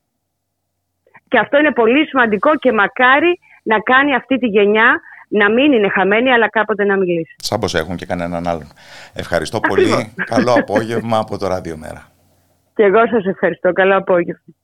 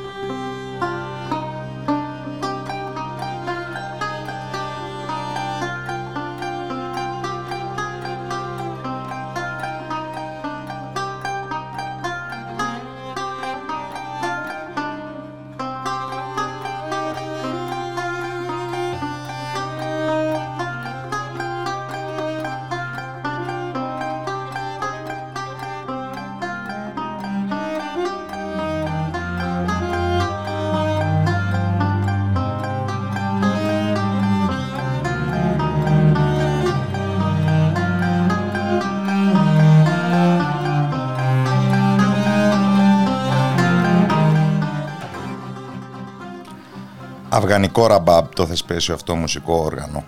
Κατάλληλος ε, τρόπος για να εισαχθούμε σε έναν αερό ταξίδι πολύ μακριά. Γιατί υπάρχουν και οι τολμηροί, όπως αυτή η συντροφιά συμπατριωτών μας, η οποία προλίγου ολοκλήρωσε ένα ταξίδι στο Αφγανιστάν μόλις ένα χρόνο και κάτι μετά την οριστική επικράτηση των Ταλιμπάν στην πολύπαθη αυτή χώρα. Και σε μια εποχή που μας βασανίζουν οι συζητήσεις για την αντιπαράθεση πραγματική, φανταστική, Δύσης και Ανατολής, για τον υπερελισμό και τον αντιπεριαλισμό και πώς όμως αυτά διασταυρώνονται με τα γυναικεία και άλλα δικαιώματα, πρόσφατες άλλωστε είναι και συνεχιζόμενες οι διαδηλώσεις στο Ιράν, σε αυτήν την ε, ε, λεπτή συγκυρία έχει πολύ ενδιαφέρον να λάβουμε γνώση από πρώτο χέρι για το τι συμβαίνει στο Αφγανιστάν όπου κατεξοχήν δοκιμάστηκαν και δείχνουν να υπερισχύουν εκδοχές πολιτικού Ισλάμ και μάλιστα να τα ακούσουμε όλα αυτά από γυναικεία οπτική γωνία. Καλωσορίζω λοιπόν την ε, γυναικολόγο κυρία Λέκα Μακρύ, ε, πρόεδρο του ΜΟΒ μεταξύ άλλων και μέλος αυτής της ε, συντροφιάς που μόλις επέστρεψε από το Αφγανιστάν. Οι αναγνώστες της εφημερίδας των συντακτών θα είχαν και την ευκαιρία να διαβάσουν ορισμένες σύντομες ανταποκρίσεις κατά τη διάρκεια αυτού του ταξιδιού είτε από την κυρία Μακρύ είτε από τον Γιώργο Λερό. Καλό απόγευμα από το Ράδιο Μέρα. Ακουγόμαστε; Ναι. Καλό απόγευμα από το Ράδιο Μέρα. Ναι, ακούω. Η πρώτη μου ερώτηση έχει να κάνει με το κίνητρο αυτού του οπωσδήποτε παράτολμου ταξιδιού που δεν μπορεί να ήταν αποκλειστικά τουριστικό μόλις ένα χρόνο και κάτι μετά την ε, επικράτηση των Ταλιμπάν εναντί των Αμερικανών και των συμμάχων τους στο Αφγανιστάν. Ε, το κίνητρο δύσκολη ερώτηση, δύσκολη απάντηση. Χρόνια πολλά το συζητάγαμε με την ε, ομάδα που τελικά πήγαμε αλλά το οργανώναμε από χρόνια. Ε, πέρυσι είχαμε φτάσει στο παραπέντε να πάμε στο Αφγανιστάν και τελικά μας πρόλαβαν οι Ταλιμπάν. Το κίνητρο ήταν μια πολύ ενδιαφέρουσα χώρα. Ενδιαφέρουσα από πλευράς ιστορίας, ενδιαφέρουσα από πλευράς ε, πολιτικής, υπεριαλισμού, αντιυπεριαλισμού, λαϊκού κινήματος, ε, αντιδράσεων, γυναικείων θεμάτων από πάρα πολλές πλευρές το Αφγανιστάν παρουσίαζε ένα ιδιαίτερο ενδιαφέρον για μας που προσπαθούμε να εξερευνήσουμε χώρες του τρίτου κόσμου κυρίως. Ε, είχαμε επισκεφτεί το Πακιστάν επανειλημμένα, την Περσία, ε, άλλες χώρες της Κεντρικής ε, Ασίας. Ε, το Αφγανιστάν ήταν ένα ιδιαίτερο σημείο που έλειπε από την, ε, πώς να πω, από τις εμπειρίες μας και από τα ενδιαφέροντά μας. Δεν είχατε σοβαρά οργανωτικά προβλήματα ή προβλήματα ασφάλειας; Ε, οργανωτικά πηγαίνοντας προς τα εκεί ήταν σχετικά εύκολα. Είχαμε ήδη τις επαφές με ας πούμε τουριστικά γραφεία. Ε, φαίνεται ότι η πολιτική των Ταλιμπάν είναι υπέρ του ανοίγματος της χώρας στους ξένους, στον τουρισμό, με όλες τις δυσκολίες ε, ασφάλειας σε πρώτη φάση και σε δεύτερη φάση δυσκολίες ε, πραγματικές, ρεαλιστικές. Ε, ήταν λιγότερο επικίνδυνα από ό,τι φοβόμασταν, πολύ λιγότερο επικίνδυνα, δηλαδή ε, οι Ταλιμπάν έχουν επικρατήσει τη χώρα και η παρουσία τους η στρατιωτική, εντός εισαγωγικών στρατιωτική, γιατί σε μεγάλο βαθμό πρόκειται και για ομάδες ατάκτων που έχουν μια χαλαρή περισσότερο ή λιγότερο σχέση με την κεντρική εξουσία, αλλά είναι παντού παντού μέσα, στη, μέσα στις πόλεις ε, έχουν οδοφράγματα, φυλάκια, ελέγχους, ψάχνουν να ανοίγουν ε, αυτοκίνητα, ελέγχουν τα πράγματα. Εμείς δεχτήκαμε πάρα πάρα πολλούς ελέγχους που σε πρώτη φάση λίγο μας φοβίζανε, σε δεύτερη φάση ε, η, η μόνιμη ρίση ήταν ότι όλα αυτά γίνονται για την ασφάλειά μας, ότι μας θέλουν, χαίρονται που είμαστε εκεί. Ε, και ε, ζητάγαν να φωτογραφηθούν μαζί μας, δηλαδή γρήγορα μεταβαλόταν το κλίμα σε φιλικό προς τους άντρες πάντα, να το σημειώσουμε αυτό. Ε, με εμάς τις γυναίκες δεν δεχόντουσαν ούτε να φωτογραφηθούν, ούτε, να, ούτε είχαμε πολλές. Ε, Πώς να το πω. Ε, Συνάφειες. Συνάφειες. Ε, εντάξει, και εμείς κρατιόμασταν σε μια απόσταση, γιατί το να είσαι γυναίκα στο Αφγανιστάν, βέβαια, είναι μια δυσκολία. Να μείνουμε λίγο σε αυτή τη δυσκολία. Εσείς είχατε την αυτοψία του πράγματος. Ναι. Και τη γυναικεία ματιά, γιατί η ιατρική ματιά συχνά παραβλέπει πράγματα. Ναι, ναι, ναι. Είναι δευτερεύον θέμα. Ε, προβλέπει, προ, προ, προτάσσεται ο ενδιαμπεριλισμός, τα εργατικά δικαιώματα, που βέβαια είναι πολύ σημαντικά. Ε, ήθελα να τονίσω ότι ενώ είχαμε το φόβο ότι θα πρέπει να είμαστε ντυμένες σαν τις Αφγανές, τελικά τα πράγματα, το ενδυματολογικό κόντρες ήταν πολύ πιο χαλαρό για μας. Ε, δηλαδή φοράγαμε φυσικά μακριά παντελόνια, φοράγαμε φυσικά ε, μακριά μανίκια, οπωσδήποτε την απαραίτητη μαντήλα στο κεφάλι, αρκετά χαλαρά, ε, μακριά από καμίσα, τουλάχιστον μέχρι τη μέση των μυρών, αλλά δεν φοράγαμε από πάνω κάτι, ένα μαντό ας πούμε, ένα μαύρο ή μπλε ή σκούρο τέλος πάντων πράγμα. Ε, σημειωτέων ότι είχε και εξαιρετική ζέστη, ήταν πάνω από 30 βαθμούς, οπότε ήταν, θα ήταν πολύ δυσάρεστο. Εσείς ως τουρίστρες ήσασταν εξαίρεση.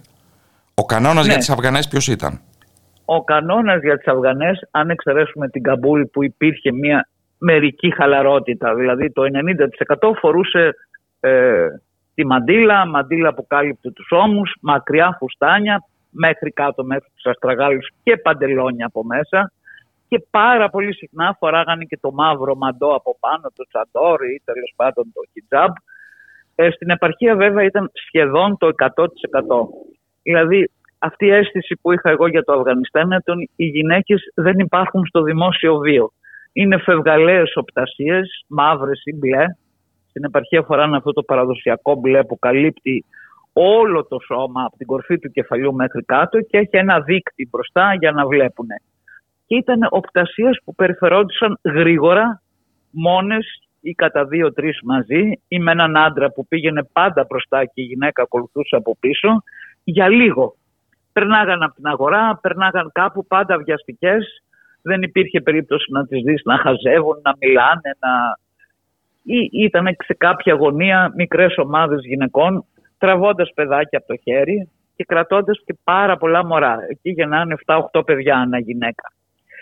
Υπήρχαν βέβαια και πάρα πολλές γυναίκες που επετούσαν. Ήταν κάτι το, το, το, τραγικό. Στη μέση της Εθνικής Οδού, Εθνική Οδός είναι εντός εισαγωγικών, στη μέση στο, στο διάζωμα, στο θεωρητικό διάζωμα, καθόντουσαν κάτω στο, στην άσφαλτο επάνω μορφές μορφές, δεν υπήρχαν μορφές, ένα μπλε όγκος, ο οποίος έβγαζε ένα χεράκι και επετούσε. Είναι γυναίκες πάρα πολύ συχνά χείρες που έχουν πεθάνει οι άντρες τους, επίσης και πάρα πολλά παιδάκια που επετούσαν παντού, ε, αντιμετωπίζουν μεγάλο πρόβλημα ορφανών ε, εγκαταλειμμένων παιδιών, τα οποία ζουν κυρίως με επαιτία. Ε, είναι γνωστό ότι υπάρχει μεγάλο πρόβλημα φτώχειας και επιστημισμού στο Αφγανιστάν. Εμείς δεν μπορέσαμε να το δούμε αυτό. Τα μαγαζιά και τα, και τα παζάρια στο δρόμο ήταν γεμάτα τρόφιμα, κυρίως βέβαια ε, λαχανικά και φρούτα, ε, λιγότερα κρέατα, αλλά δεν καταλάβαμε να υπάρχει πρόβλημα πείνας. Αυτό βέβαια δεν είναι εύκολο να το καταλάβεις. Υπάρχουν στο Αφγανιστάν και πάρα πολλές περιοχές απομονωμένες, μακριά από το μάτι του Θεού, μακριά από το δρόμο. Εκεί πολλοί άνθρωποι ζουν απομονωμένοι σε χωμάτινα χωριά ε, πιθανόν εκεί να αντιμετωπίζουν όντως πρόβλημα πείνας αν δεν έχουν δικά τους μέσα παραγωγής στοιχειωδών προϊόντων. Να βάλουμε στο λογαριασμό και τα 8 δισεκατομμύρια δολάρια των διαθεσίμων του Αφγανιστάν τα οποία δέσμευσαν οι Ηνωμένες Πολιτείες ε, μόλις εκδιώχθηκαν πέρυσι από την Καμπούλ. Ναι, όσο μπορέσαμε να μιλήσουμε, κυρίως βέβαια με τον guide που είχαμε τον, τον, τον νεαρό άντρα που μας οδηγούσε, ε, ο οποίος νομίζω μου έδωσε την εντύπωση ότι ήταν αρκετά χαρακτηριστικός του μέσου μορφωμένου Αφγανού. Δεν είναι και πολύ μορφωμένοι. Υπάρχει ένα μεγάλο, περίπου 50% ποσοστό αναλφαβητισμού στο μέσο όρο, οι γυναίκες πολύ παραπάνω, ο οποίος μας είπε ότι το 70% των Αφγανών ή δέχεται ή αποδέχεται σιωπηρά, ανέχεται την κυβέρνηση των Ταλιμπάν. Έχει βέβαια κάποια κάποιες απαιτήσεις. Πρώτον, να πάνε οι γυναίκες στο σχολείο. Αυτό φαίνεται ότι θα λυθεί σύντομα. Γιατί οι δυνάμεις που ζητάνε και από τον κόσμο αλλά και μέσα στους ίδιους τους Ταλιμπάν να επιτρέπεται η, η συνέχιση της εκπαίδευσης στη μέση εκπαίδευση είναι πολύ ισχυρές, οπότε μάλλον θα λυθεί σύντομα. Ήδη κάποιες επαρχίες, έχει μεγάλη αυτονομία η επαρχία του Αφγανιστάν, ήδη κάποιες επιτρέπουν στα κορίτσια τους να πάνε στο σχολείο στη μέση εκπαίδευση. Το δεύτερο που ζητάνε είναι τα λεφτά, να έρθουν τα λεφτά πίσω. Οι ανάγκες είναι τεράστιες και στην οδοποιία και στην παιδεία και στην υγεία που σε μεγάλο βαθμό είναι ιδιωτικοποιημένα. Μου έκανε φοβερή εντύπωση πόσα πολλά μικρά νοσοκομεία ιδιωτικά υπήρχαν ε, και μερικά σχολεία ιδιωτικά. Οπότε είναι απέτηση να έρθουν ε, πίσω τα λεφτά και απαιτούν από την κυβέρνηση να το διαπραγματευτεί και να το επιτύχει.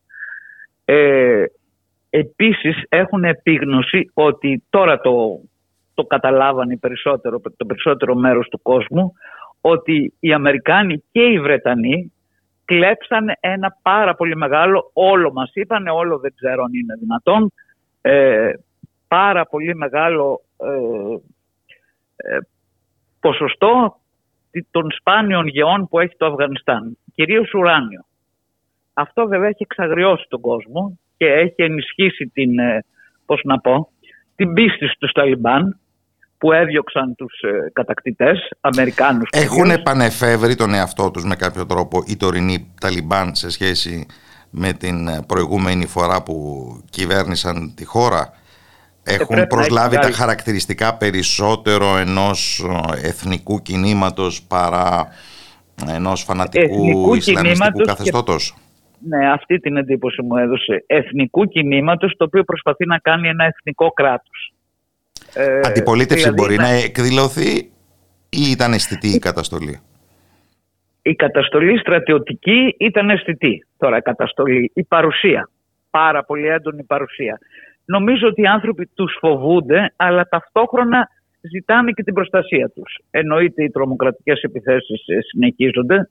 Ήδη το προηγούμενο Σάββατο έγινε μια τραγική, ε, με, με τραγικά αποτελέσματα, με 50 νεκρά παιδάκια από... Σε σχολείο της εθνότητας των Χαζάρα. Και όλα αυτά τα αναλαμβάνει το Ισλαμικό κράτος που με έναν κάπως μυστηριώδη τρόπο μεταφυτεύτηκε στο Αφγανιστάν. Ναι, Έτσι με μυστηριώδη τρόπο προϋπήρχε, μπορεί να βγήκε και ένα κομμάτι από τις τάξεις των Ταλιμπάν. Πιθανολογείται η στήριξη Αμερικάνων γιατί αλλιώς δεν θα μπορούσαν μόνοι τους. Δεδομένου ότι δεν έχουν και καμία λαϊκή βάση. Κανείς δεν, δεν αντέχει πλέον ούτε τρομοκρατία, ούτε πολέμους, ούτε νεκρούς. Νομίζω ότι θέλουν ειρήνη και θέλουν να γίνουν κράτος εθνικό και να είναι εθνικά υπερήφανοι για αυτό που είναι. Ε, βέβαια αυτή ήταν η αίσθησή μου από την λίγη επαφή που είχαμε με τους ανθρώπους και από την επαφή που είχαν οι άνθρωποι πολλές φορές ήταν απλώς βλεμματική επαφή. Εμάς τις γυναίκες συνέβη τρεις-τέσσερις φορές να έρθουν γυναίκες ε, σε τζαμιά που ήμασταν εκεί, σε αρχαιολογικούς χώρους και να μας αγκαλιάσουν και να μας φιλήσουν. Και η λέξη βέβαια Γιουνάν ήταν αρκετά, πώς να το πω... Έσπαγε τον πάγο. Ε, ναι, έσπαγε τον πάγο, όσοι καταλαβαίνουν βέβαια τι ακριβώς είναι το Γιουνάν, αλλά ήταν κάτι... Τι ε, σημαίνει αυτό το αγκάλιασμα, αδημονία για άνοιγμα στον έξω κόσμο; Ναι, έτσι εγώ το κατάλαβα γυναίκες, βέβαια. Σε εμάς τις γυναίκες ερχόντουσαν γυναίκες. Στους άντρες ε, πηγαίνανε άντρες, ακόμη και νεαροί Ταλιμπάν βγάζανε μαζί φωτογραφίες, κερνάγανε ε, τσάγια, ως και φαγητό μας κεράσανε σε ένα στρατόπεδο των Ταλιμπάν. Ε, τα πράγματα είναι πολύ ρευστά ακόμα. Αλλά έχω μια αίσθηση ότι θα οδηγηθούν προς μια εξισορρόπηση. Α, το άλλο που μας είπαν ότι δεν θέλουμε καμία ε, πρόσδεση σε κάποιο μπλοκ. Ούτε με τους Αμερικάνους, ούτε με τους Ρώσους, ούτε με τους Κινέζους. Νομίζω ότι έχουν την αίσθηση ότι όλοι πάνε να τους εκμεταλλευτούν. Οπότε προσπαθούν να κρατήσουν ίσες αποστάσεις όσο είναι δυνατόν στον κόσμο μας. Νομίζω βαραίνει πάρα πολύ η μνήμη του πώς διαχειρίστηκαν τη χώρα οι ναι, πολιτικοί ναι, συνεργάτες των Αμερικανών την προηγούμενη 20 ετία. Η Σοβιετική, η Σοβιετική μετά, ε, οι Αμερικάνοι στο τέλος, ε, η περίοδος των Ταλιμπάν που μεσολάβησε το 2000, το 95 με 2001 μάλλον άφησε άσχημες μνήμες. Δηλαδή να πω ένα παράδειγμα τώρα που δεν είναι χαρακτηριστικό αλλά εμένα με, με εντυπωσίασε. Ας πούμε οι, οι, οι, προ, οι πρώτοι Ταλιμπάν ε, καταστρέψανε τους Βούδες. Πήγαμε και τους επισκεφτήκαμε, ήταν ένα συγκλονιστικό θέαμα έστω και αν υπήρχαν αυτές οι τρύπες, ένα φαντασμαγορικό τοπίο πολύ υποβλητικό. Οι σημερινοί Ταλιμπάν διατείνονται ότι θέλουν να προστατέψουν τους αρχαιολογικούς τους χώρους οι οποίοι επειδή σε πολύ μεγάλο βαθμό είναι φτιαγμένοι από λάσπη, από χώμα, λιώνουν, καταραίουν και είναι, υπάρχουν φοβεροί χώροι και από, το, από τον καιρό του Μεγάλου Αλεξάνδρου και παλιότερα από την εποχή του Χαλκού και βλέπεις λιωμένα, λιωμένα τείχη, λιωμένες κολόνες και ε, κάποιοι από αυτούς εκφράζουν θλίψη και θέλουν να τα, να τα διατηρήσουν. Απλώς διατείνονται ότι, και είναι αλήθεια φυσικά, ότι δεν έχουν χρήματα για κάτι τέτοιο. Και βεβαίως αυτό το κράτος δεν έχει χρήματα να συντηρήσει τους θησαυρούς τους αρχαιολογικούς. Αλλά υπάρχει μια αντίθεση. Πρώτα καταστρέψανε και σήμερα προσπαθούν να τα διατηρήσουν. Και ζητάνε βέβαια και τη βοήθεια των άλλων, ε, πώς να πω, των άλλων κρατών. Ζητάνε τη βοήθεια διεθνών οργανισμών για να μπορέσουν να συντηρήσουν ό,τι αρχαιολογικό θησαυρό έχει απομείνει. Εξαιρετικά αντιφατικό μείγμα. Αξίζει όμως να έχουμε στραμμένη τη ματιά μας προ αυτή Είναι αντιφατικά, αλλά έχω την εντύπωση ότι πάνε προς ειρήνη και προς προς τη δημιουργία ενός εθνικού κράτους που να στηρίζεται στα πόδια του. Και οι γυναίκες, και οι γυναίκες. Να ε, θεωρήσουμε ότι αφημένο στον εαυτό του χωρίς έξοδεν επεμβάσεις το κράτος αυτό, η κοινωνία αυτή θα είναι σε θέση να ξαναδεί καλύτερα τα ζητήματα των έμφυλων ιεραρχιών στο εσωτερικό του. Ε, τα έμφυλα είναι ένα πρόβλημα. Η Σαρία, δηλαδή ο τρόπος που ζουν οι γυναίκες, αν εξαιρέσουμε την εκπαίδευση και αν εξαιρέσουμε την αυστηρή ενδυματολογική τους περιορισμούς, ε, ο τρόπος που ζουν οι γυναίκες δεν είναι καθόλου εύκολο να αλλάξει. Είναι ε, πώς το λένε, αιώνες που ζούσαν με αυτόν τον τρόπο, οι Ταλιμπάν απλώς τα χειροτερέψαν. Δηλαδή κάποιες λίγες γυναίκες πέρυσι οδηγούσαν. Οι Ταλιμπάν απαγορεύσαν την οδήγηση. Μπορεί να την ξαναεπιτρέψουν. Δεν θα αλλάξει όμως αυτό για τα 20 εκατομμύρια των φτωχών και αναλφάβητων γυναικών του Αφγανιστάν σύντομα. Ε, είναι αποδεικτή σε πολύ μεγάλο βαθμό η Σαρία. Δηλαδή η γυναίκα είναι για το σπίτι ε, μπορεί να επιτραπεί. Δουλεύουν σαν δασκάλες από ό,τι μας είπαν και δουλεύουν και σαν ε, νοσηλευτικό προσωπικό. Και το κάνουν λίγο καταναγκαστικά γιατί είναι δουλειές που μπορούν να τις κάνουν μόνο οι γυναίκες σε μεγάλο βαθμό. Τώρα αν θα γίνει κάποια ελάφρυνση και θα αφήσουν τις γυναίκες να ξαναδουλέψουν σε κάποιους χώρους όμως είναι βαθιά ριζωμένη η αντίληψη ότι στο λαό ότι η γυναίκα είναι για το σπίτι του άντρα και να κάνει και παιδιά της πατρικής οικογένειας, της συζυγικής. Εννοείται εκεί επιτρέπεται και η πολυγαμία, μόνο που είναι ακριβή και δεν την εφαρμόζουν πολύ. Και είναι και μια αποδοχή από την πλευρά των γυναικών. Και βέβαια να πούμε, να κάνουμε και το δικηγόρο του διαβόλου, στο βαθμό που οι γυναίκες αποδέχονται αυτούς τους κανόνες, ότι είναι για το σπίτι του άντρα και τα παιδιά, ε, έχουν και μια προστασία. Δηλαδή και η κοινωνία αλλά και ο ο άντρας θα προστατέψει τη γυναίκα εφόσον τηρεί αυτές τις προδιαγραφές. Εγώ τους ρώτησα και για ενδοκογενειακή βία, τους φάνηκε λίγο ξαφνικό, λίγο παράξενο. Ε, και μετά είπαν ότι εντάξει υπάρχουν και κάποιες γυναίκες που ξεφεύγουν από τα πρότυπα. Και οι άντρες αναγκάζονται να αντιδράσουν μερικές φορές βία. Μάλιστα. Ναι. Θα χαρώ να τα ε, ξαναπούμε γιατί είναι το θέμα πάρα πολύ ενδιαφέρον. Ευχαριστώ ναι. θερμά την Αλέκα Μακρύ. Καλό απόγευμα Ευχαριστώ από και εγώ, το Ράδιο Μέρα. Να είσαι καλά.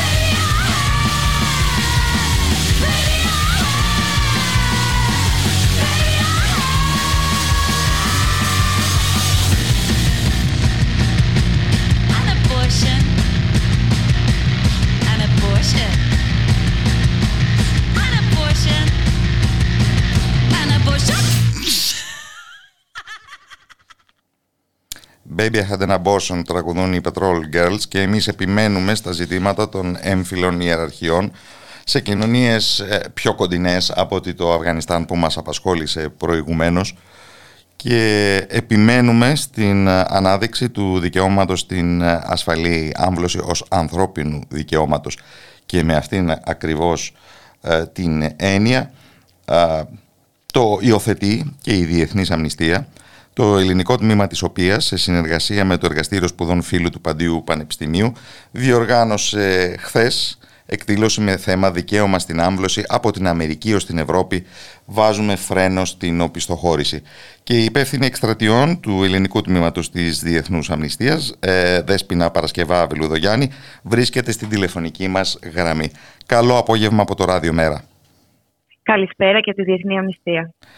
Ε, τι ε, οδήγησε τη Διεθνή Αμνηστία στο να στρέψει σε αυτή την κατεύθυνση την προσοχή της; Καταρχάς, η Διεθνής Αμνηστία από το καλοκαίρι κιόλας έχει ξεκινήσει την πραγματοποίηση μιας παγκόσμιας εκστρατείας με σκοπό την ευαισθητοποίηση και την ενίσχυση των, ε, της γνώσης μας γύρω από το δικαίωμα στην ασφαλή και στην νόμιμη άμπλωση, φυσικά με αφορμή την απόφαση του Ανώτατου Δικαστηρίου των ΗΠΑ για ουσιαστική ποινικοποίηση των ε, αμβλώσεων. Πρόκειται για μια απόφαση η οποία επηρεάζει στην πραγματικότητα εκατομμύρια ανθρώπους στις ε, Ηνωμένες Πολιτείες και, και όχι μόνο. Το βασικό, ε, ένα ακόμα βασικό μάλλον στοιχείο είναι ότι ακριβώς επειδή η ΕΠΑ είναι και ένα σημαντικό κέντρο ε, στο, στον δυτικό κόσμο, αυτό σημαίνει ότι δημιουργεί ένα τρομερό προηγούμενο. Λειτουργεί ως οδηγός. Επηρεάζει και ολόκληρο τον κόσμο. Ακριβώς, ακριβώς. Και ήδη, μάλιστα, σε μια συνθήκη όπου στην Ευρώπη έχουμε και προηγούμενα στοιχεία οπισθοχωρήσεων και ψηφοδρομήσεων σε χώρες όπως για παράδειγμα είναι η Πολωνία, που είχαμε και την ε, χαρά να συζητήσουμε χτες με τον εκπρόσωπο της Διεθνούς Αμνηστίας από εκεί.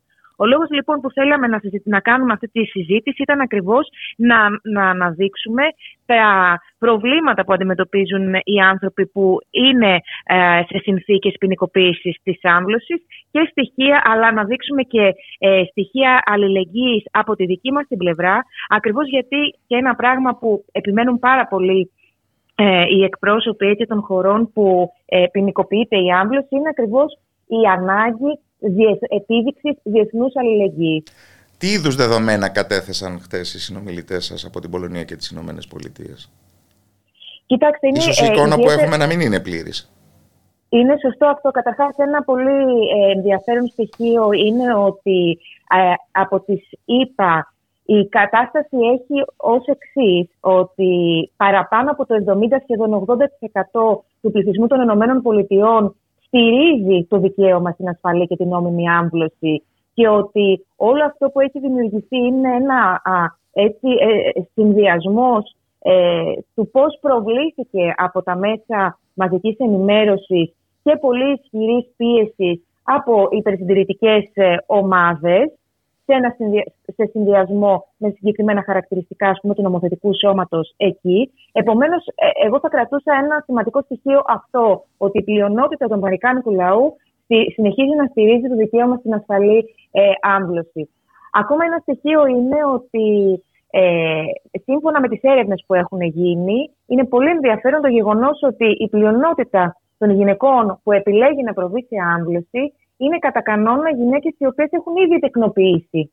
Επομένως, είναι ένα, ε, μια επιλογή που αφορά και, ένα, και, τον, και τον προγραμματισμό τον, ε, τον οικογενειακό. Από εκεί και πέρα, ένα ακόμα σημαντικό στοιχείο τώρα, ε, για να πάμε και λίγο και στην Πολωνία, είναι η ποινικοποίηση όχι μόνο των ατόμων που επιλέγουν να αναζητήσουν αμβλώσεις, αλλά και των ατόμων που προσπαθούν να βοηθήσουν αυτούς τους ανθρώπους είτε με ιδιότητα ιατρική και μη; Με, ακριβώς. Ε, με, με ε, εγώ θα αναφερθώ μάλλον σε ανθρώπους ε, οι οποίοι ε, δεν έχουν ιατρική ιδιότητα, αλλά για παράδειγμα ποινικοποιούνται ακόμα και αν ε, μπο, θα μπορέσουν να δώσουν την πιστοτική τους κάρτα, για παράδειγμα, σε μια γυναίκα που θα θελήσει να αγοράσει ε, χάπια άμβλωσης, τα οποία είναι νόμιμα εκεί. Και μάλιστα αναφέρομαι συγκεκριμένα στη Ζηστίνα, ε, για την οποία έχουμε και στο ε, ελληνικό τμήμα ε, η συγκεκριμένη έκκληση που τρέχει και σας καλούμε να την υπογράψετε για την υποστήριξή της. Η Ζηστίνα είναι, ένα, είναι μια γυναίκα με χρόνια εμπειρία σε στήριξη σε, σε άλλες γυναίκες σε γυναικολογικά θέματα, η οποία ε, προσπάθησε να βοηθήσει άλλες γυναίκες στο να έχουν ασφαλή άμβλωση. Και τώρα α, αντιμετωπίζει ποινή φυλάκισης από το Πολωνικό Δικαστήριο. Έχει ξεκινήσει η δίκη της. Τρέχει η δίκη της, έχει μάλιστα και την Παρασκευή την επόμενη της ε, ακρόαση. Μιλάμε για τέτοια λοιπόν ε, χαρακτηριστικά. Και ένα τελευταίο πράγμα, μου επιτρέπετε, το οποίο επίσης θεωρώ πολύ σημαντικό, είναι ότι αυτό που, ε, σε αυτό που υπήρξε σύμπνοια είναι ακριβώς ότι το δικαίωμα στην άμβλωση δεν είναι απομονωμένο δικαίωμα. Δηλαδή; Αλλά συνδέεται απολύτως και με τρόπο άμεσο ε, και οργανικό με κάθε άλλη όψη και ανθρώπινο δικαίωμα. Για παράδειγμα, είναι χαρακτηριστικό ότι ο περιορισμός της αμβλώσης και η ποινικοποίηση των αμβλώσεων πλήττει, πολύ περισσότερο τα άτομα που ήδη αντιμετωπίζουν εμπόδια στη, στην υγειονομική περίθαλψη. Άτομα με χαμηλά εισοδήματα, ε, μετανάστριες, νέες, γυναίκες με αναπηρίες ε, και πάει λέγοντας. Επομένως, φανταστείτε ακόμα ένα εμπόδιο ε, στην πρόσβασή τους ε, ε, σε, μια ασφαλή υπηρεσία υγείας. Για, επιπλέον, όσον αφορά την Αμερική, για παράδειγμα, είναι, είναι δεδομένο ότι η ποινικοποίηση πλήττει πολύ περισσότερο τις φτωχές και μη λευκές γυναίκες και η στέρηση της πρόσβασης στην άμβλωση αποτελεί ένα πλήγμα για την αναπαραγωγική δικαιοσύνη της ε, μαύρης κοινότητα, ε, των ηθαγενών ε, κτλ. Των ανθρώπων που, που ζουν ε, και αντιμετωπίζουν περιθωριοποίηση στις, στις ε, περιοχές εκείνες. Και τέλος, είναι δεδομένο ότι όταν μιλάμε, όταν ανοίγει η συζήτηση για την ποινικοποίηση της άμβλωσης, ανοίγει συνολικά η συζήτηση για την επιβολή επί του σώματος ε, και, τον, και, της ελεύθερη, και της αυτοδιάθεσής του, είτε αφορά το σεξουαλικό προσανατολισμό, είτε αφορά τον οικογενειακό προγραμματισμό, είτε αφορά την ταυτότητα φύλου. Είναι σε κάθε περίπτωση μια διεύρυνση των κατασταλτικών εξουσιών του κράτους και θα πρέπει να προσέχει πολύ καθένας που την ε, ζητά. Και σε κάθε περίπτωση νομίζω θα πρέπει να τονίζουμε το δικαίωμα στην ε, ασφαλή άμβλωση γιατί και με ποινικοποίηση οι αμβλώσεις θα υπάρχουν μόνο που θα γίνονται σε πολύ πιο ε, ρηψοκίνδυνες ε, συνθήκες. Ακριβώς. Είναι σαφές και από την εμπειρία μας και από την ιστορία ότι η ποινικοποίηση των αμβλώσεων δεν σταματά τις αμβλώσεις, αντιθέτως τις κάνει λιγότερο ασφαλείς. Ο κόσμος κάνει αμβλώσεις, είναι μια θεμελιώδης υπηρεσία υγείας την οποία αναζητά εκατομμύρια ε, κόσμου και αυτό το οποίο θα πρέπει να διασφαλιστεί είναι ακριβώς η ασφάλεια και η προσβασιμότητα. Σήμερα εκτιμάται ότι πάνω από 47.000 γυναίκες πεθαίνουν κάθε χρόνο ως αποτέλεσμα της μη ασφαλούς άμβλωσης.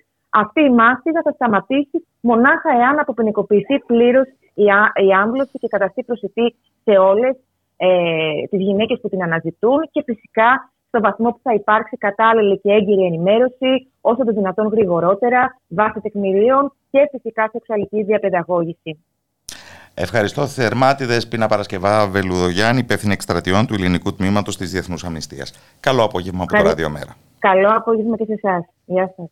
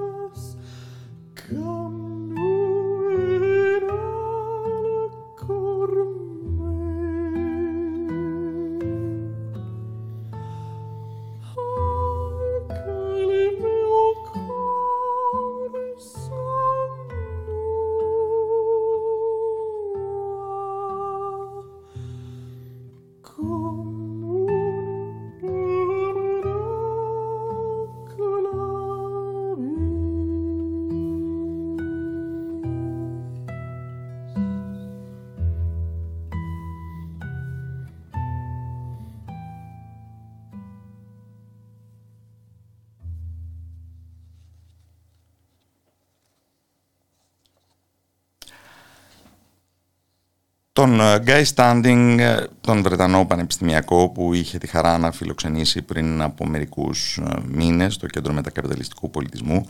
Στην παρουσίαση του βιβλίου του για το βασικό εισόδημα θα έχουμε την χαρά να τον ακούσουμε και πάλι στα τέλη του μηνός στην Αθήνα με την αφορμή της μετάφρασης στα ελληνικά από την εκδοτική σειρά του ΜΕΤΑ στις εκδόσεις ε, Τόπος ε, του βιβλίου του για το Περκαριάτο ε, το οποίο έχει παίξει καθοριστικό ρόλο εδώ και 15 χρόνια στην διεθνή συζήτηση και επιτέλους θα κυκλοφορήσει στην δική μας γλώσσα.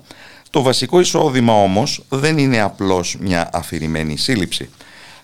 είναι μια κίνηση η οποία δοκιμάζεται ήδη απτά σε επίπεδο τοπικής ε, αυτοδιοίκησης στην πρωτοποριακή σε κάτι τέτοια Καταλωνία από την οποία ακούσαμε και ένα ωραιότατο παραδοσιακό τραγούδι με τη φωνή του Άρη Χριστοφέλη. Γι' αυτό και την τρίτη που μας έρχεται, η συνεργατική ομάδα Κοντετατίβα και το Τμήμα Κοινωνικής Πολιτικής του Παντίου Πανεπιστημίου μας καλούν σε μια εκδήλωση όπου θα παρουσιάσουν τα αποτελέσματα της πρώτης έρευνας που έγινε στην Ελλάδα και αφορά την πολιτική του βασικού εισοδήματος και θα αναζητήσουν με οδηγό το καταλανικό παράδειγμα και με καλεσμένο τον Σέρζι Ραβεντός, Διευθυντή του Γραφείου Πιλωτικών Εφαρμογών Βασικού Εισοδήματος της ε, Καταλωνίας, το νήμα και για τα καθημάς. Είναι το θέμα το οποίο θα ήθελα να συζητήσουμε με την ε, Μαριανέλα Κλόκα, η οποία αποτελεί ιδρυτικό μέλος της Κοντετατίβα. Καλό απόγευμα από το Ράδιο Μέρα. Καλησπέρα και από μένα. Καταλωνία λοιπόν, βασικό εισόδημα. Θα νόμιζε κανείς ότι πρόκειται για κάτι το ολότελα αβανγκαρδίστικο ή ουτοπικό; Ε, ναι, ίσως έχει περάσει από κάποιους κύκλους ως κάτι ουτοπικό. Ίσως γιατί η πρώτη του αναφορά έγινε ε, πάρα πολλά χρόνια πριν στην ουτοπία του Τόμας Μορ, του θέματος του βασικού εισοδήματος και έχει κατά κάποιο τρόπο συνδεθεί ε, με την ουτοπία όπως και πολλά άλλα ζητήματα που αφορούν βασικά ανθρώπινα δικαιώματα. Τα θεωρούμε πλέον ή και παλιότερα, δεν ξέρω, μάλλον ουτοπικά. Ε, ναι, εμείς όμως την ε, Τρίτη θα έχουμε καλεσμένο τον ε, κύριο Ραβεντός, ο οποίος ε, έχει δημιουργήσει τις συνθήκες για να εφαρμόσει για δεύτερη φορά στην Καταλωνία ένα πιλωτικό εισόδημα σε δύο δήμους, τους αναζητά. Δεν ξέρω αν τους έχει βρει, θα μας, θα μας ενημερώσει για αυτό την Τρίτη. Ε, με σκοπό να δουν, ε, τι, να, να μετρήσουν το ποια θα μπορούσαν να είναι τα θετικά αποτελέσματα, ε, να κάνουν μια αποτίμηση των ε, στάσεων των ανθρώπων απέναντι σε ένα βασικό εισόδημα ύψους, εάν δεν απατώμε, και αυτό θα μας το εξηγήσει, γύρω στα 800 ευρώ το μήνα. Ε, και να δούμε πια σε τι κατάσταση βρίσκεται ο Δήμος ε, και η όλη ιστορία της Καταλωνίας για αυτό το θέμα, ποια ήταν τα βασικά συμπεράσματα της προηγούμενης πιλωτικής εφαρμογής που έκαναν ε, και διάφορα άλλα έτσι ενδιαφέροντα πράγματα που δείχνουν ότι το σχέδιο είναι τελείως προσγειωμένο στο σήμερα και όχι μια οτοπία. Ο καλεσμένος σας, ο Σέρζι Ραβεντός, τι διαδρομή έχει και ποιες πολιτικές δυνάμεις τον στήριξαν στο εγχείρημα; Το θέμα του βασικού εισοδήματος στην ε, Ισπανία έχει μια έτσι ενδιαφέρουσα ιστορία, ιστορική έτσι, προέλευση, γιατί ο αδερφός του συγκεκριμένα, ο Ντανιέλ Ραβεντός, ε, πριν από περίπου μια εφταετία, έκανε, επιραχώη δηλαδή κιόλας, έκανε μια προσέγγιση για το πώς θα μπορούσε να εφαρμοστεί από την άποψη που όλοι είναι αυτό που συνήθως όλος ο κόσμος ρωτάει, πού θα βρεθούν τα χρήματα. Έκανε λοιπόν μια οικονομοτεχνική μελέτη και την παρέδωσε στην κυβέρνηση, η οποία εκείνη την περίοδο δεν είχε, κάποιες, έτσι, ε, δεν είχε κάποια ιδιαίτερη τύχη. Ε, στην πορεία όμως, ε, και επειδή η Ισπανία έχει ένα ιδιόμορφο σύστημα που υπάρχει μια σχετική αυτονομία στις περιφέρειες και ουσιαστικά είναι κυβερνήσεις, δεν είναι ακριβώς περιφέρειες, όπως η κυβέρνηση Καταλωνίας. Η Generalitat, ε, όπως λέγεται στα καταλανικά. Generalidad, ναι, Generalidad, Generalidad, ακριβώς.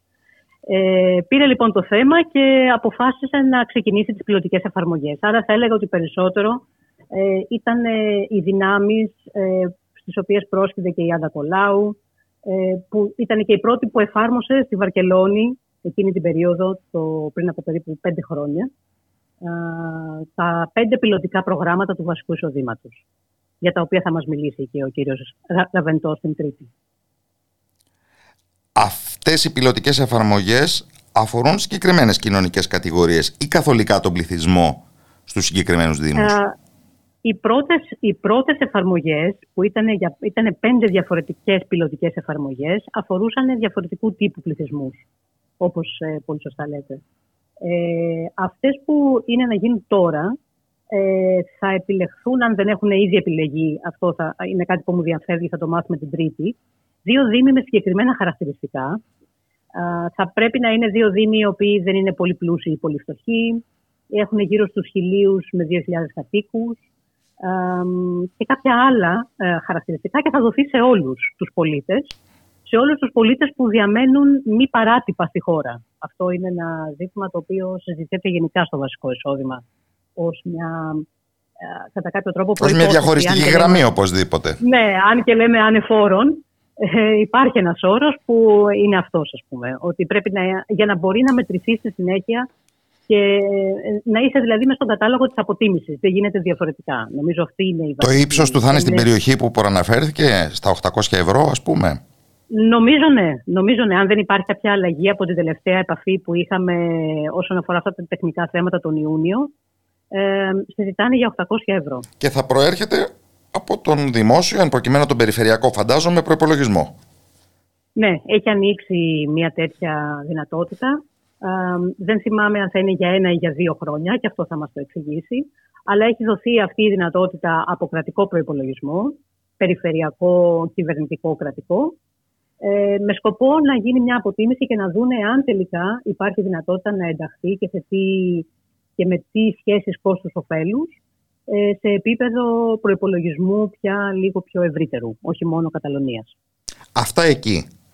Το ενδιαφέρον σας όμως δεν είναι φιλολογικό εγγράφεται σε μια προσπάθεια μεταλαμπάδευσης, να το πούμε έτσι, του εγχειρήματος του βασικού εισοδήματος και στην Ελλάδα. Εδώ πώς διαπλέκεται η τοπική αυτοδιοίκηση; Λοιπόν, διαπλέκεται, ναι, δεν ξέρω αν διαπλέκεται ακόμα. Σε κάθε περίπτωση η τοπική αυτοδιοίκηση ε, έχει κατά κάποιο τρόπο όλοι συγκλίνουν, όλοι οι φορείς που τα προηγούμενα χρόνια δουλέψαμε εν ώψη της Ευρωπαϊκής Εκστρατείας για το βασικό εισόδημα. Και μέσα σε αυτούς ήταν και φορείς της τοπικής αυτοδιοίκησης ε, εξήγησαν ότι ουσιαστικά ο μόνος τρόπος για να υπάρξουν πιλωτικές εφαρμογές, γιατί σε αυτό το σημείο βρισκόμαστε, που να προσπαθήσουμε να εφαρμόσουμε πιλωτικά το βασικό εισόδημα στην ε, Ελλάδα, θα πρέπει να γίνουν μέσα από την τοπική αυτοδιοίκηση. Έτσι λοιπόν αποφασίσαμε να πάρουμε το νήμα από την τελευταία κουβέντα που έγινε ε, ενώ, ε, στο πλαίσιο της Ακαδημίας για το βασικό εισόδημα πριν από μερικούς μήνες, το Μάρτιο του 2022, ε, και να φέρουμε εις πέρας μια πρώτη έρευνα, ουσιαστικά μια πρώτη επαφή σε επίπεδο ε, όλων των ελληνικών δήμων για να αποτιμήσουμε το τι ξέρουν πρώτα απ' όλα για το βασικό εισόδημα, γιατί το, το ξέρουμε εμείς και κάποιοι ίσως περισσότεροι από εμάς. Ε, δεν είναι και σαφές ότι οι Δήμοι έχουν εικόνα για το τι συζητάμε. Δηλαδή, σε κάποιες περιπτώσεις έπρεπε να διευκρινίσουμε και στην έρευνα διευκρινίζουμε τι είναι το βασικό εισόδημα, τα, τα βασικά, το ΑΒ που λέμε και στη συνέχεια να δούμε σε αυτούς που το ξέρουν, σε αυτούς τους δημάρχους που το γνωρίζουν ή σε αυτούς που το μαθαίνουν, ποιε είναι οι στάσεις, οι γνώσεις και η, η, η στάση τους κυρίως όσον αφορά την πιθανότητα να εφαρμοστεί ένα βασικό εισόδημα πιλότου στο, στο Δήμο του. Πριν Αυτά σας... θα τα πούμε την Τρίτη. Πριν σας γνωρίσουμε, Τρίτη 6.30 το απόγευμα στο Impact Hub Καραϊσκάκη 28 του Ψήρη, ε, θα θέλατε να μας συστηθείτε ως ομάδα κοντετατίβα; Ναι, η Κοντετατίβα είναι μια αθική μικροσκοπική εταιρεία, συνεργατικό, ένα συνεργατικό εγχείρημα μεταξύ κάποιων ανθρώπων που δουλεύουμε εδώ και αρκετό καιρό, είτε σε επίπεδο εθελοντικό είτε σε επίπεδο επαγγελματικό, ζητήματα διεκδίκησης δικαιωμάτων ε, μέσα από τις οργανώσεις της κοινωνίας των πολιτών. Δημιουργήθηκε τον ε, Δεκέμβριο του 2019, πέσαμε πάνω στην πανδημία ε, το οποίο βέβαια είχε και ένα ενδιαφέρον γιατί το πρώτο video advocacy που είναι ένα από τα θέματα με τα οποία ασχολούμαστε ε, είχε να κάνει με την πρόσβαση στο προσιτό φάρμακο και εκείνη την περίοδο με την πρόσβαση στα εμβόλια για την COVID. Ε, στη συνέχεια ασχοληθήκαμε με ζητήματα αντισημιτισμού και ισλαμοφοβίας, με ζητήματα ε, παροχής περιεχομένου σε εργαστήρια για διεκδίκηση δικαιωμάτων που γίνονται σε άλλες οργανώσεις της κοινωνίας των πολιτών αλλά και στην τοπική αυτοδιοίκηση. Ε, και τώρα ε, έχουμε ξεκινήσει μια συνεργασία με το τμήμα ε, κοινωνικής πολιτικής του Παντίου Πανεπιστημίου και με την υποστήριξη του Ιδρύματος Heinrich Bell. Ε, φέρουμε εις πέρας σε αυτή την πρώτη έρευνα, φιλοδοξώντας το 2023 να συνεχίσουμε με στόχο να επιλέξουμε ε, τρεις δήμους με διαφορετικά χαρακτηριστικά ο κάθε δήμος και να κάνουμε μια πιο εις βάθος έρευνα για την εφαρμογή του πιλωτικού ε, προγράμματος για βασικό εισόδημα σε αυτούς τους τρεις δήμους. Λοιπά από κοντά. Ευχαριστώ πάρα πολύ τη Μαριανέλα Εκλόκα. Καλό απόγευμα από το Ράδιο Μέρα. Εμείς ευχαριστούμε. Καλό απόγευμα.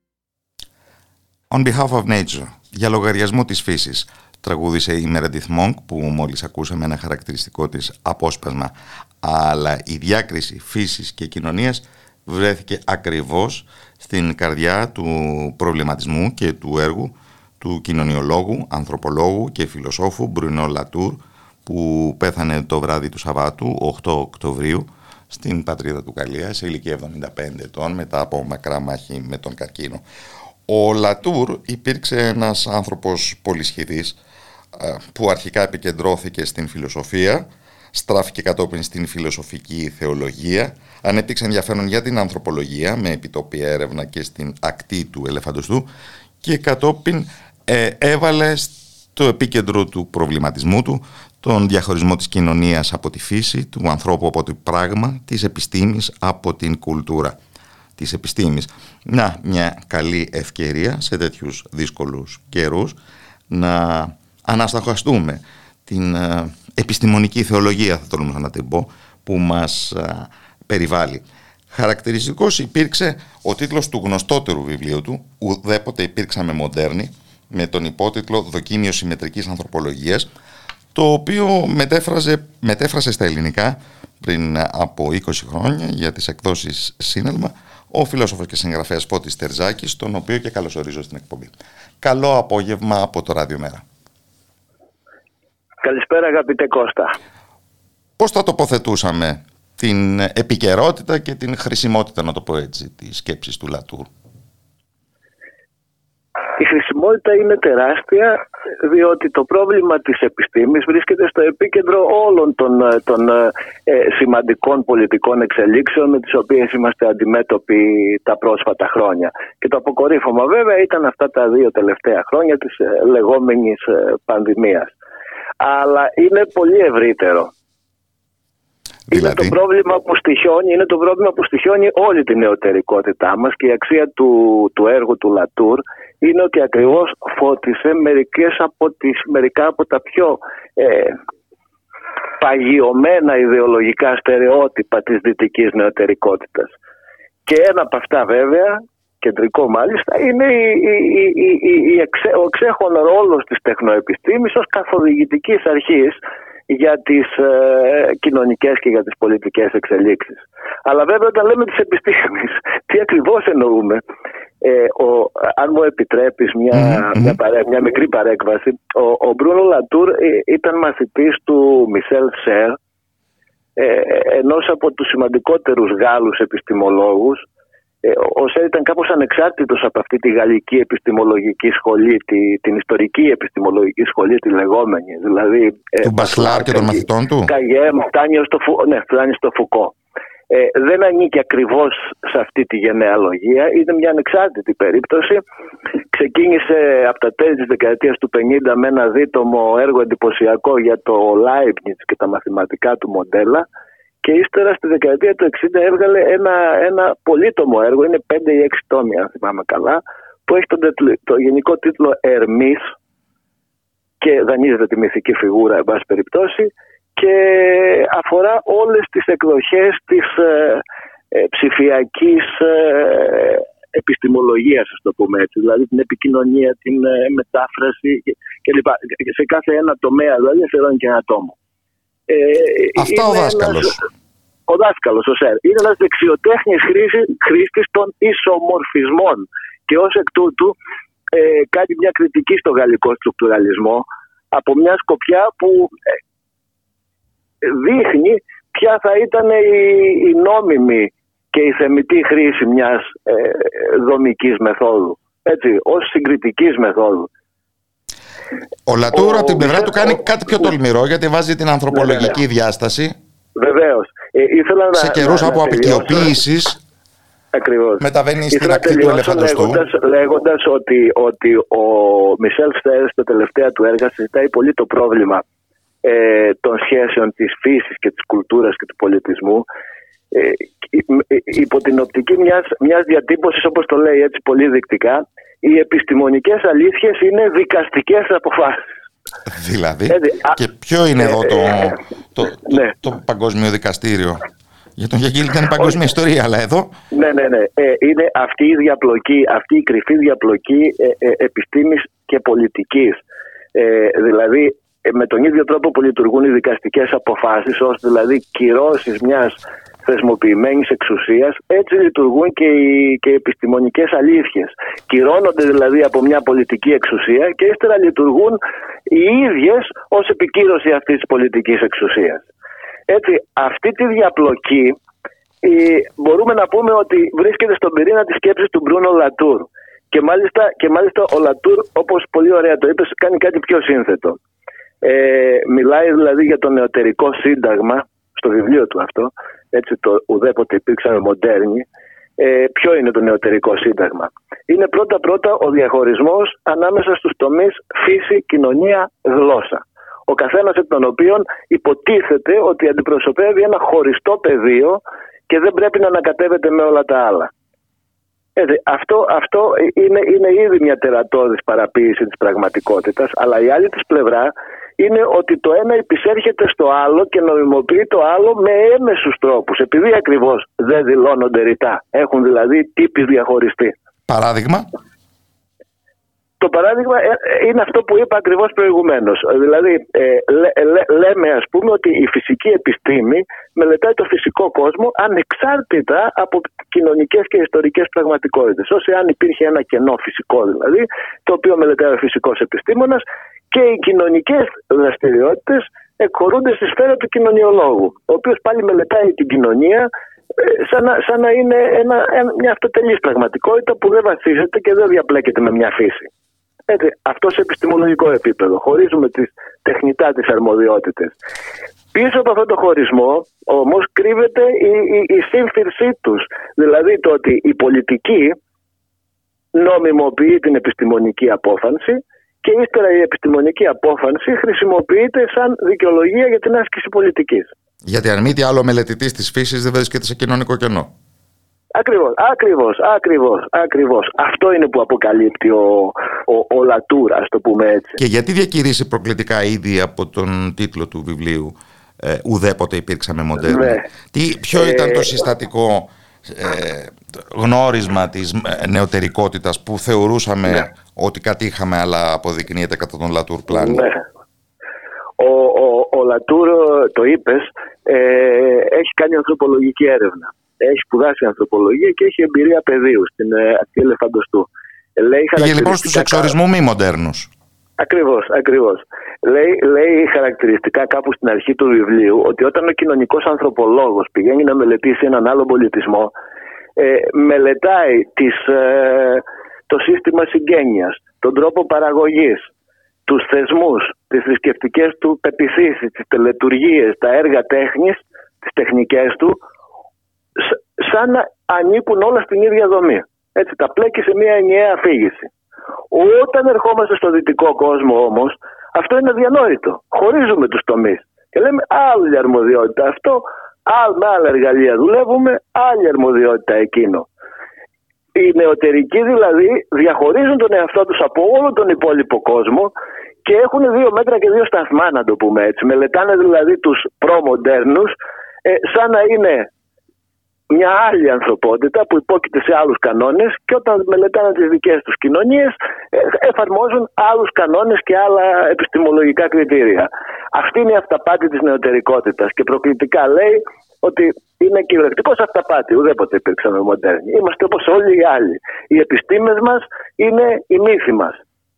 Ό,τι ρόλο παίζει ο μύθος σε μια πρωτόγονη κοινωνία παίζει η επιστήμη σε εμά.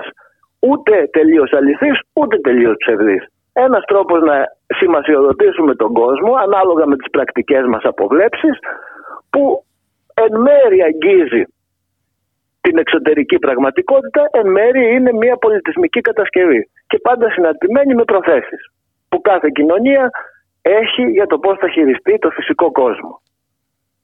Εν ολίγης. Άρα από εκεί που υπάρχει το μοναδικό πλάνο της αντικειμενικής αλήθειας ο φακός τρέφει προς τις προθέσεις ακριβώς. Ναι, που δεν μπορούν παρά να είναι και ανταγωνιστικές. Ναι, ναι, ναι, ακριβώς. Ακριβώς. Δηλαδή, οι πεπιθήσεις μας για τον κόσμο είναι συναρτημένε με τις προθέσεις που έχουμε απέναντι στον κόσμο. Και νομιμοποιούν και είναι φτιαγμένες πάντα έτσι ώστε να νομιμοποιούν συγκεκριμένες μας πρακτικές. Αυτό κάνει και η, και η σύγχρονη επιστήμη. Κατά συνέπεια, Εάν μέσα στην ίδια την επιστήμη υπάρχουν αντιμαχόμενες ε, πεπιθήσεις ε, ή αλήθειες, εκείνη που θα επικρατήσει και θα εδραιωθεί ως ισχύουσα είναι εκείνη την οποία θα υποστηρίξει η κυρίαρχη κοινωνική τάξη, η κυρίαρχη κοινωνική ομάδα μέσα σε αυτούς τους ανταγωνισμούς. Και αυτό θα κρυθεί εξωεπιστημονικά να το πούμε έτσι. Ακριβώς, ακριβώς, ακριβώς. Πίσω, κάτω το τραπέζι. ακριβώς. Σε τι άλλου είδους συνεισφορές και παρεμβάσεις στη δημόσια συζήτηση επιδόθηκε ο Μακαρίτης ο Λατούρ. Ε, έγραψε μια σειρά από σημαντικά βιβλία. Ομολογώ δεν τα έχω διαβάσει τα περισσότερα. Ε, έχω μια γενική εικόνα όμως. Ξεκίνησε, ξεκίνησε την, ε, την καριέρα του με ένα εντυπωσιακό έργο δεκαετία του 1979 μαζί με τον Steve Woolgar ε, που το ονόμαζαν «Η ζωή του εργαστηρίου, η κατασκευή των επιστημονικών γεγονότων».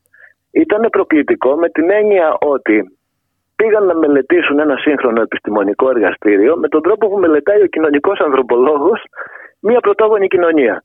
Δηλαδή τη φυλή των επιστημόνων και τις δοξασίες της. Έτσι, και, μόνο, και μόνο η εφαρμογή ενός ανθρωπολογικού εργαλείου στη μελέτη του σύγχρονου επιστήμονα ε, ήταν σκάνδαλο για την επιστημονική κοινότητα και για τον τρόπο που κατανοούσε τον εαυτό της. Εν συνεχεία το 1987 ε, γράφει το «Επιστήμη εν δράση». Το 1987, έτσι δεν θυμάμαι αν είπα ναι, σωστά τη ναι, χρονολογία. Ναι.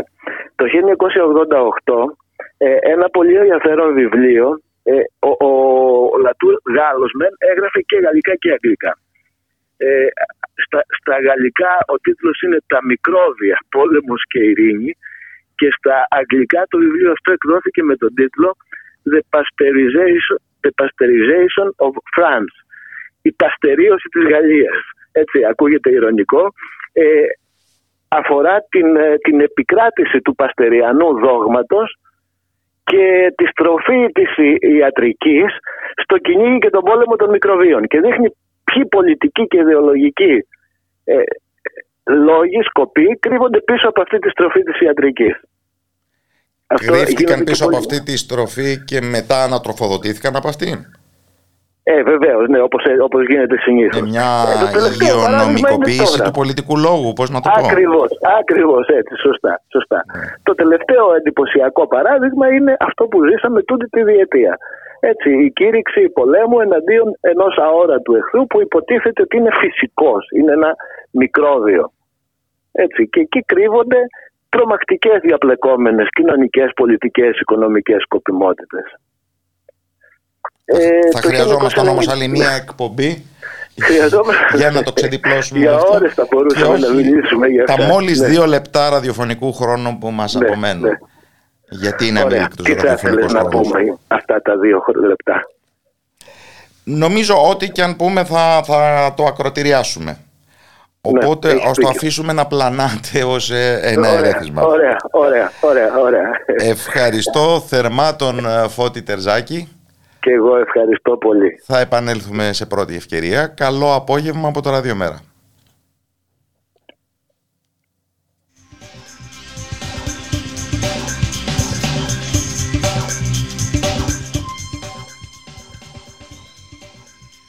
Και καλό απόγευμα ευχόμαστε σε, όλου, σε όλες και όλους.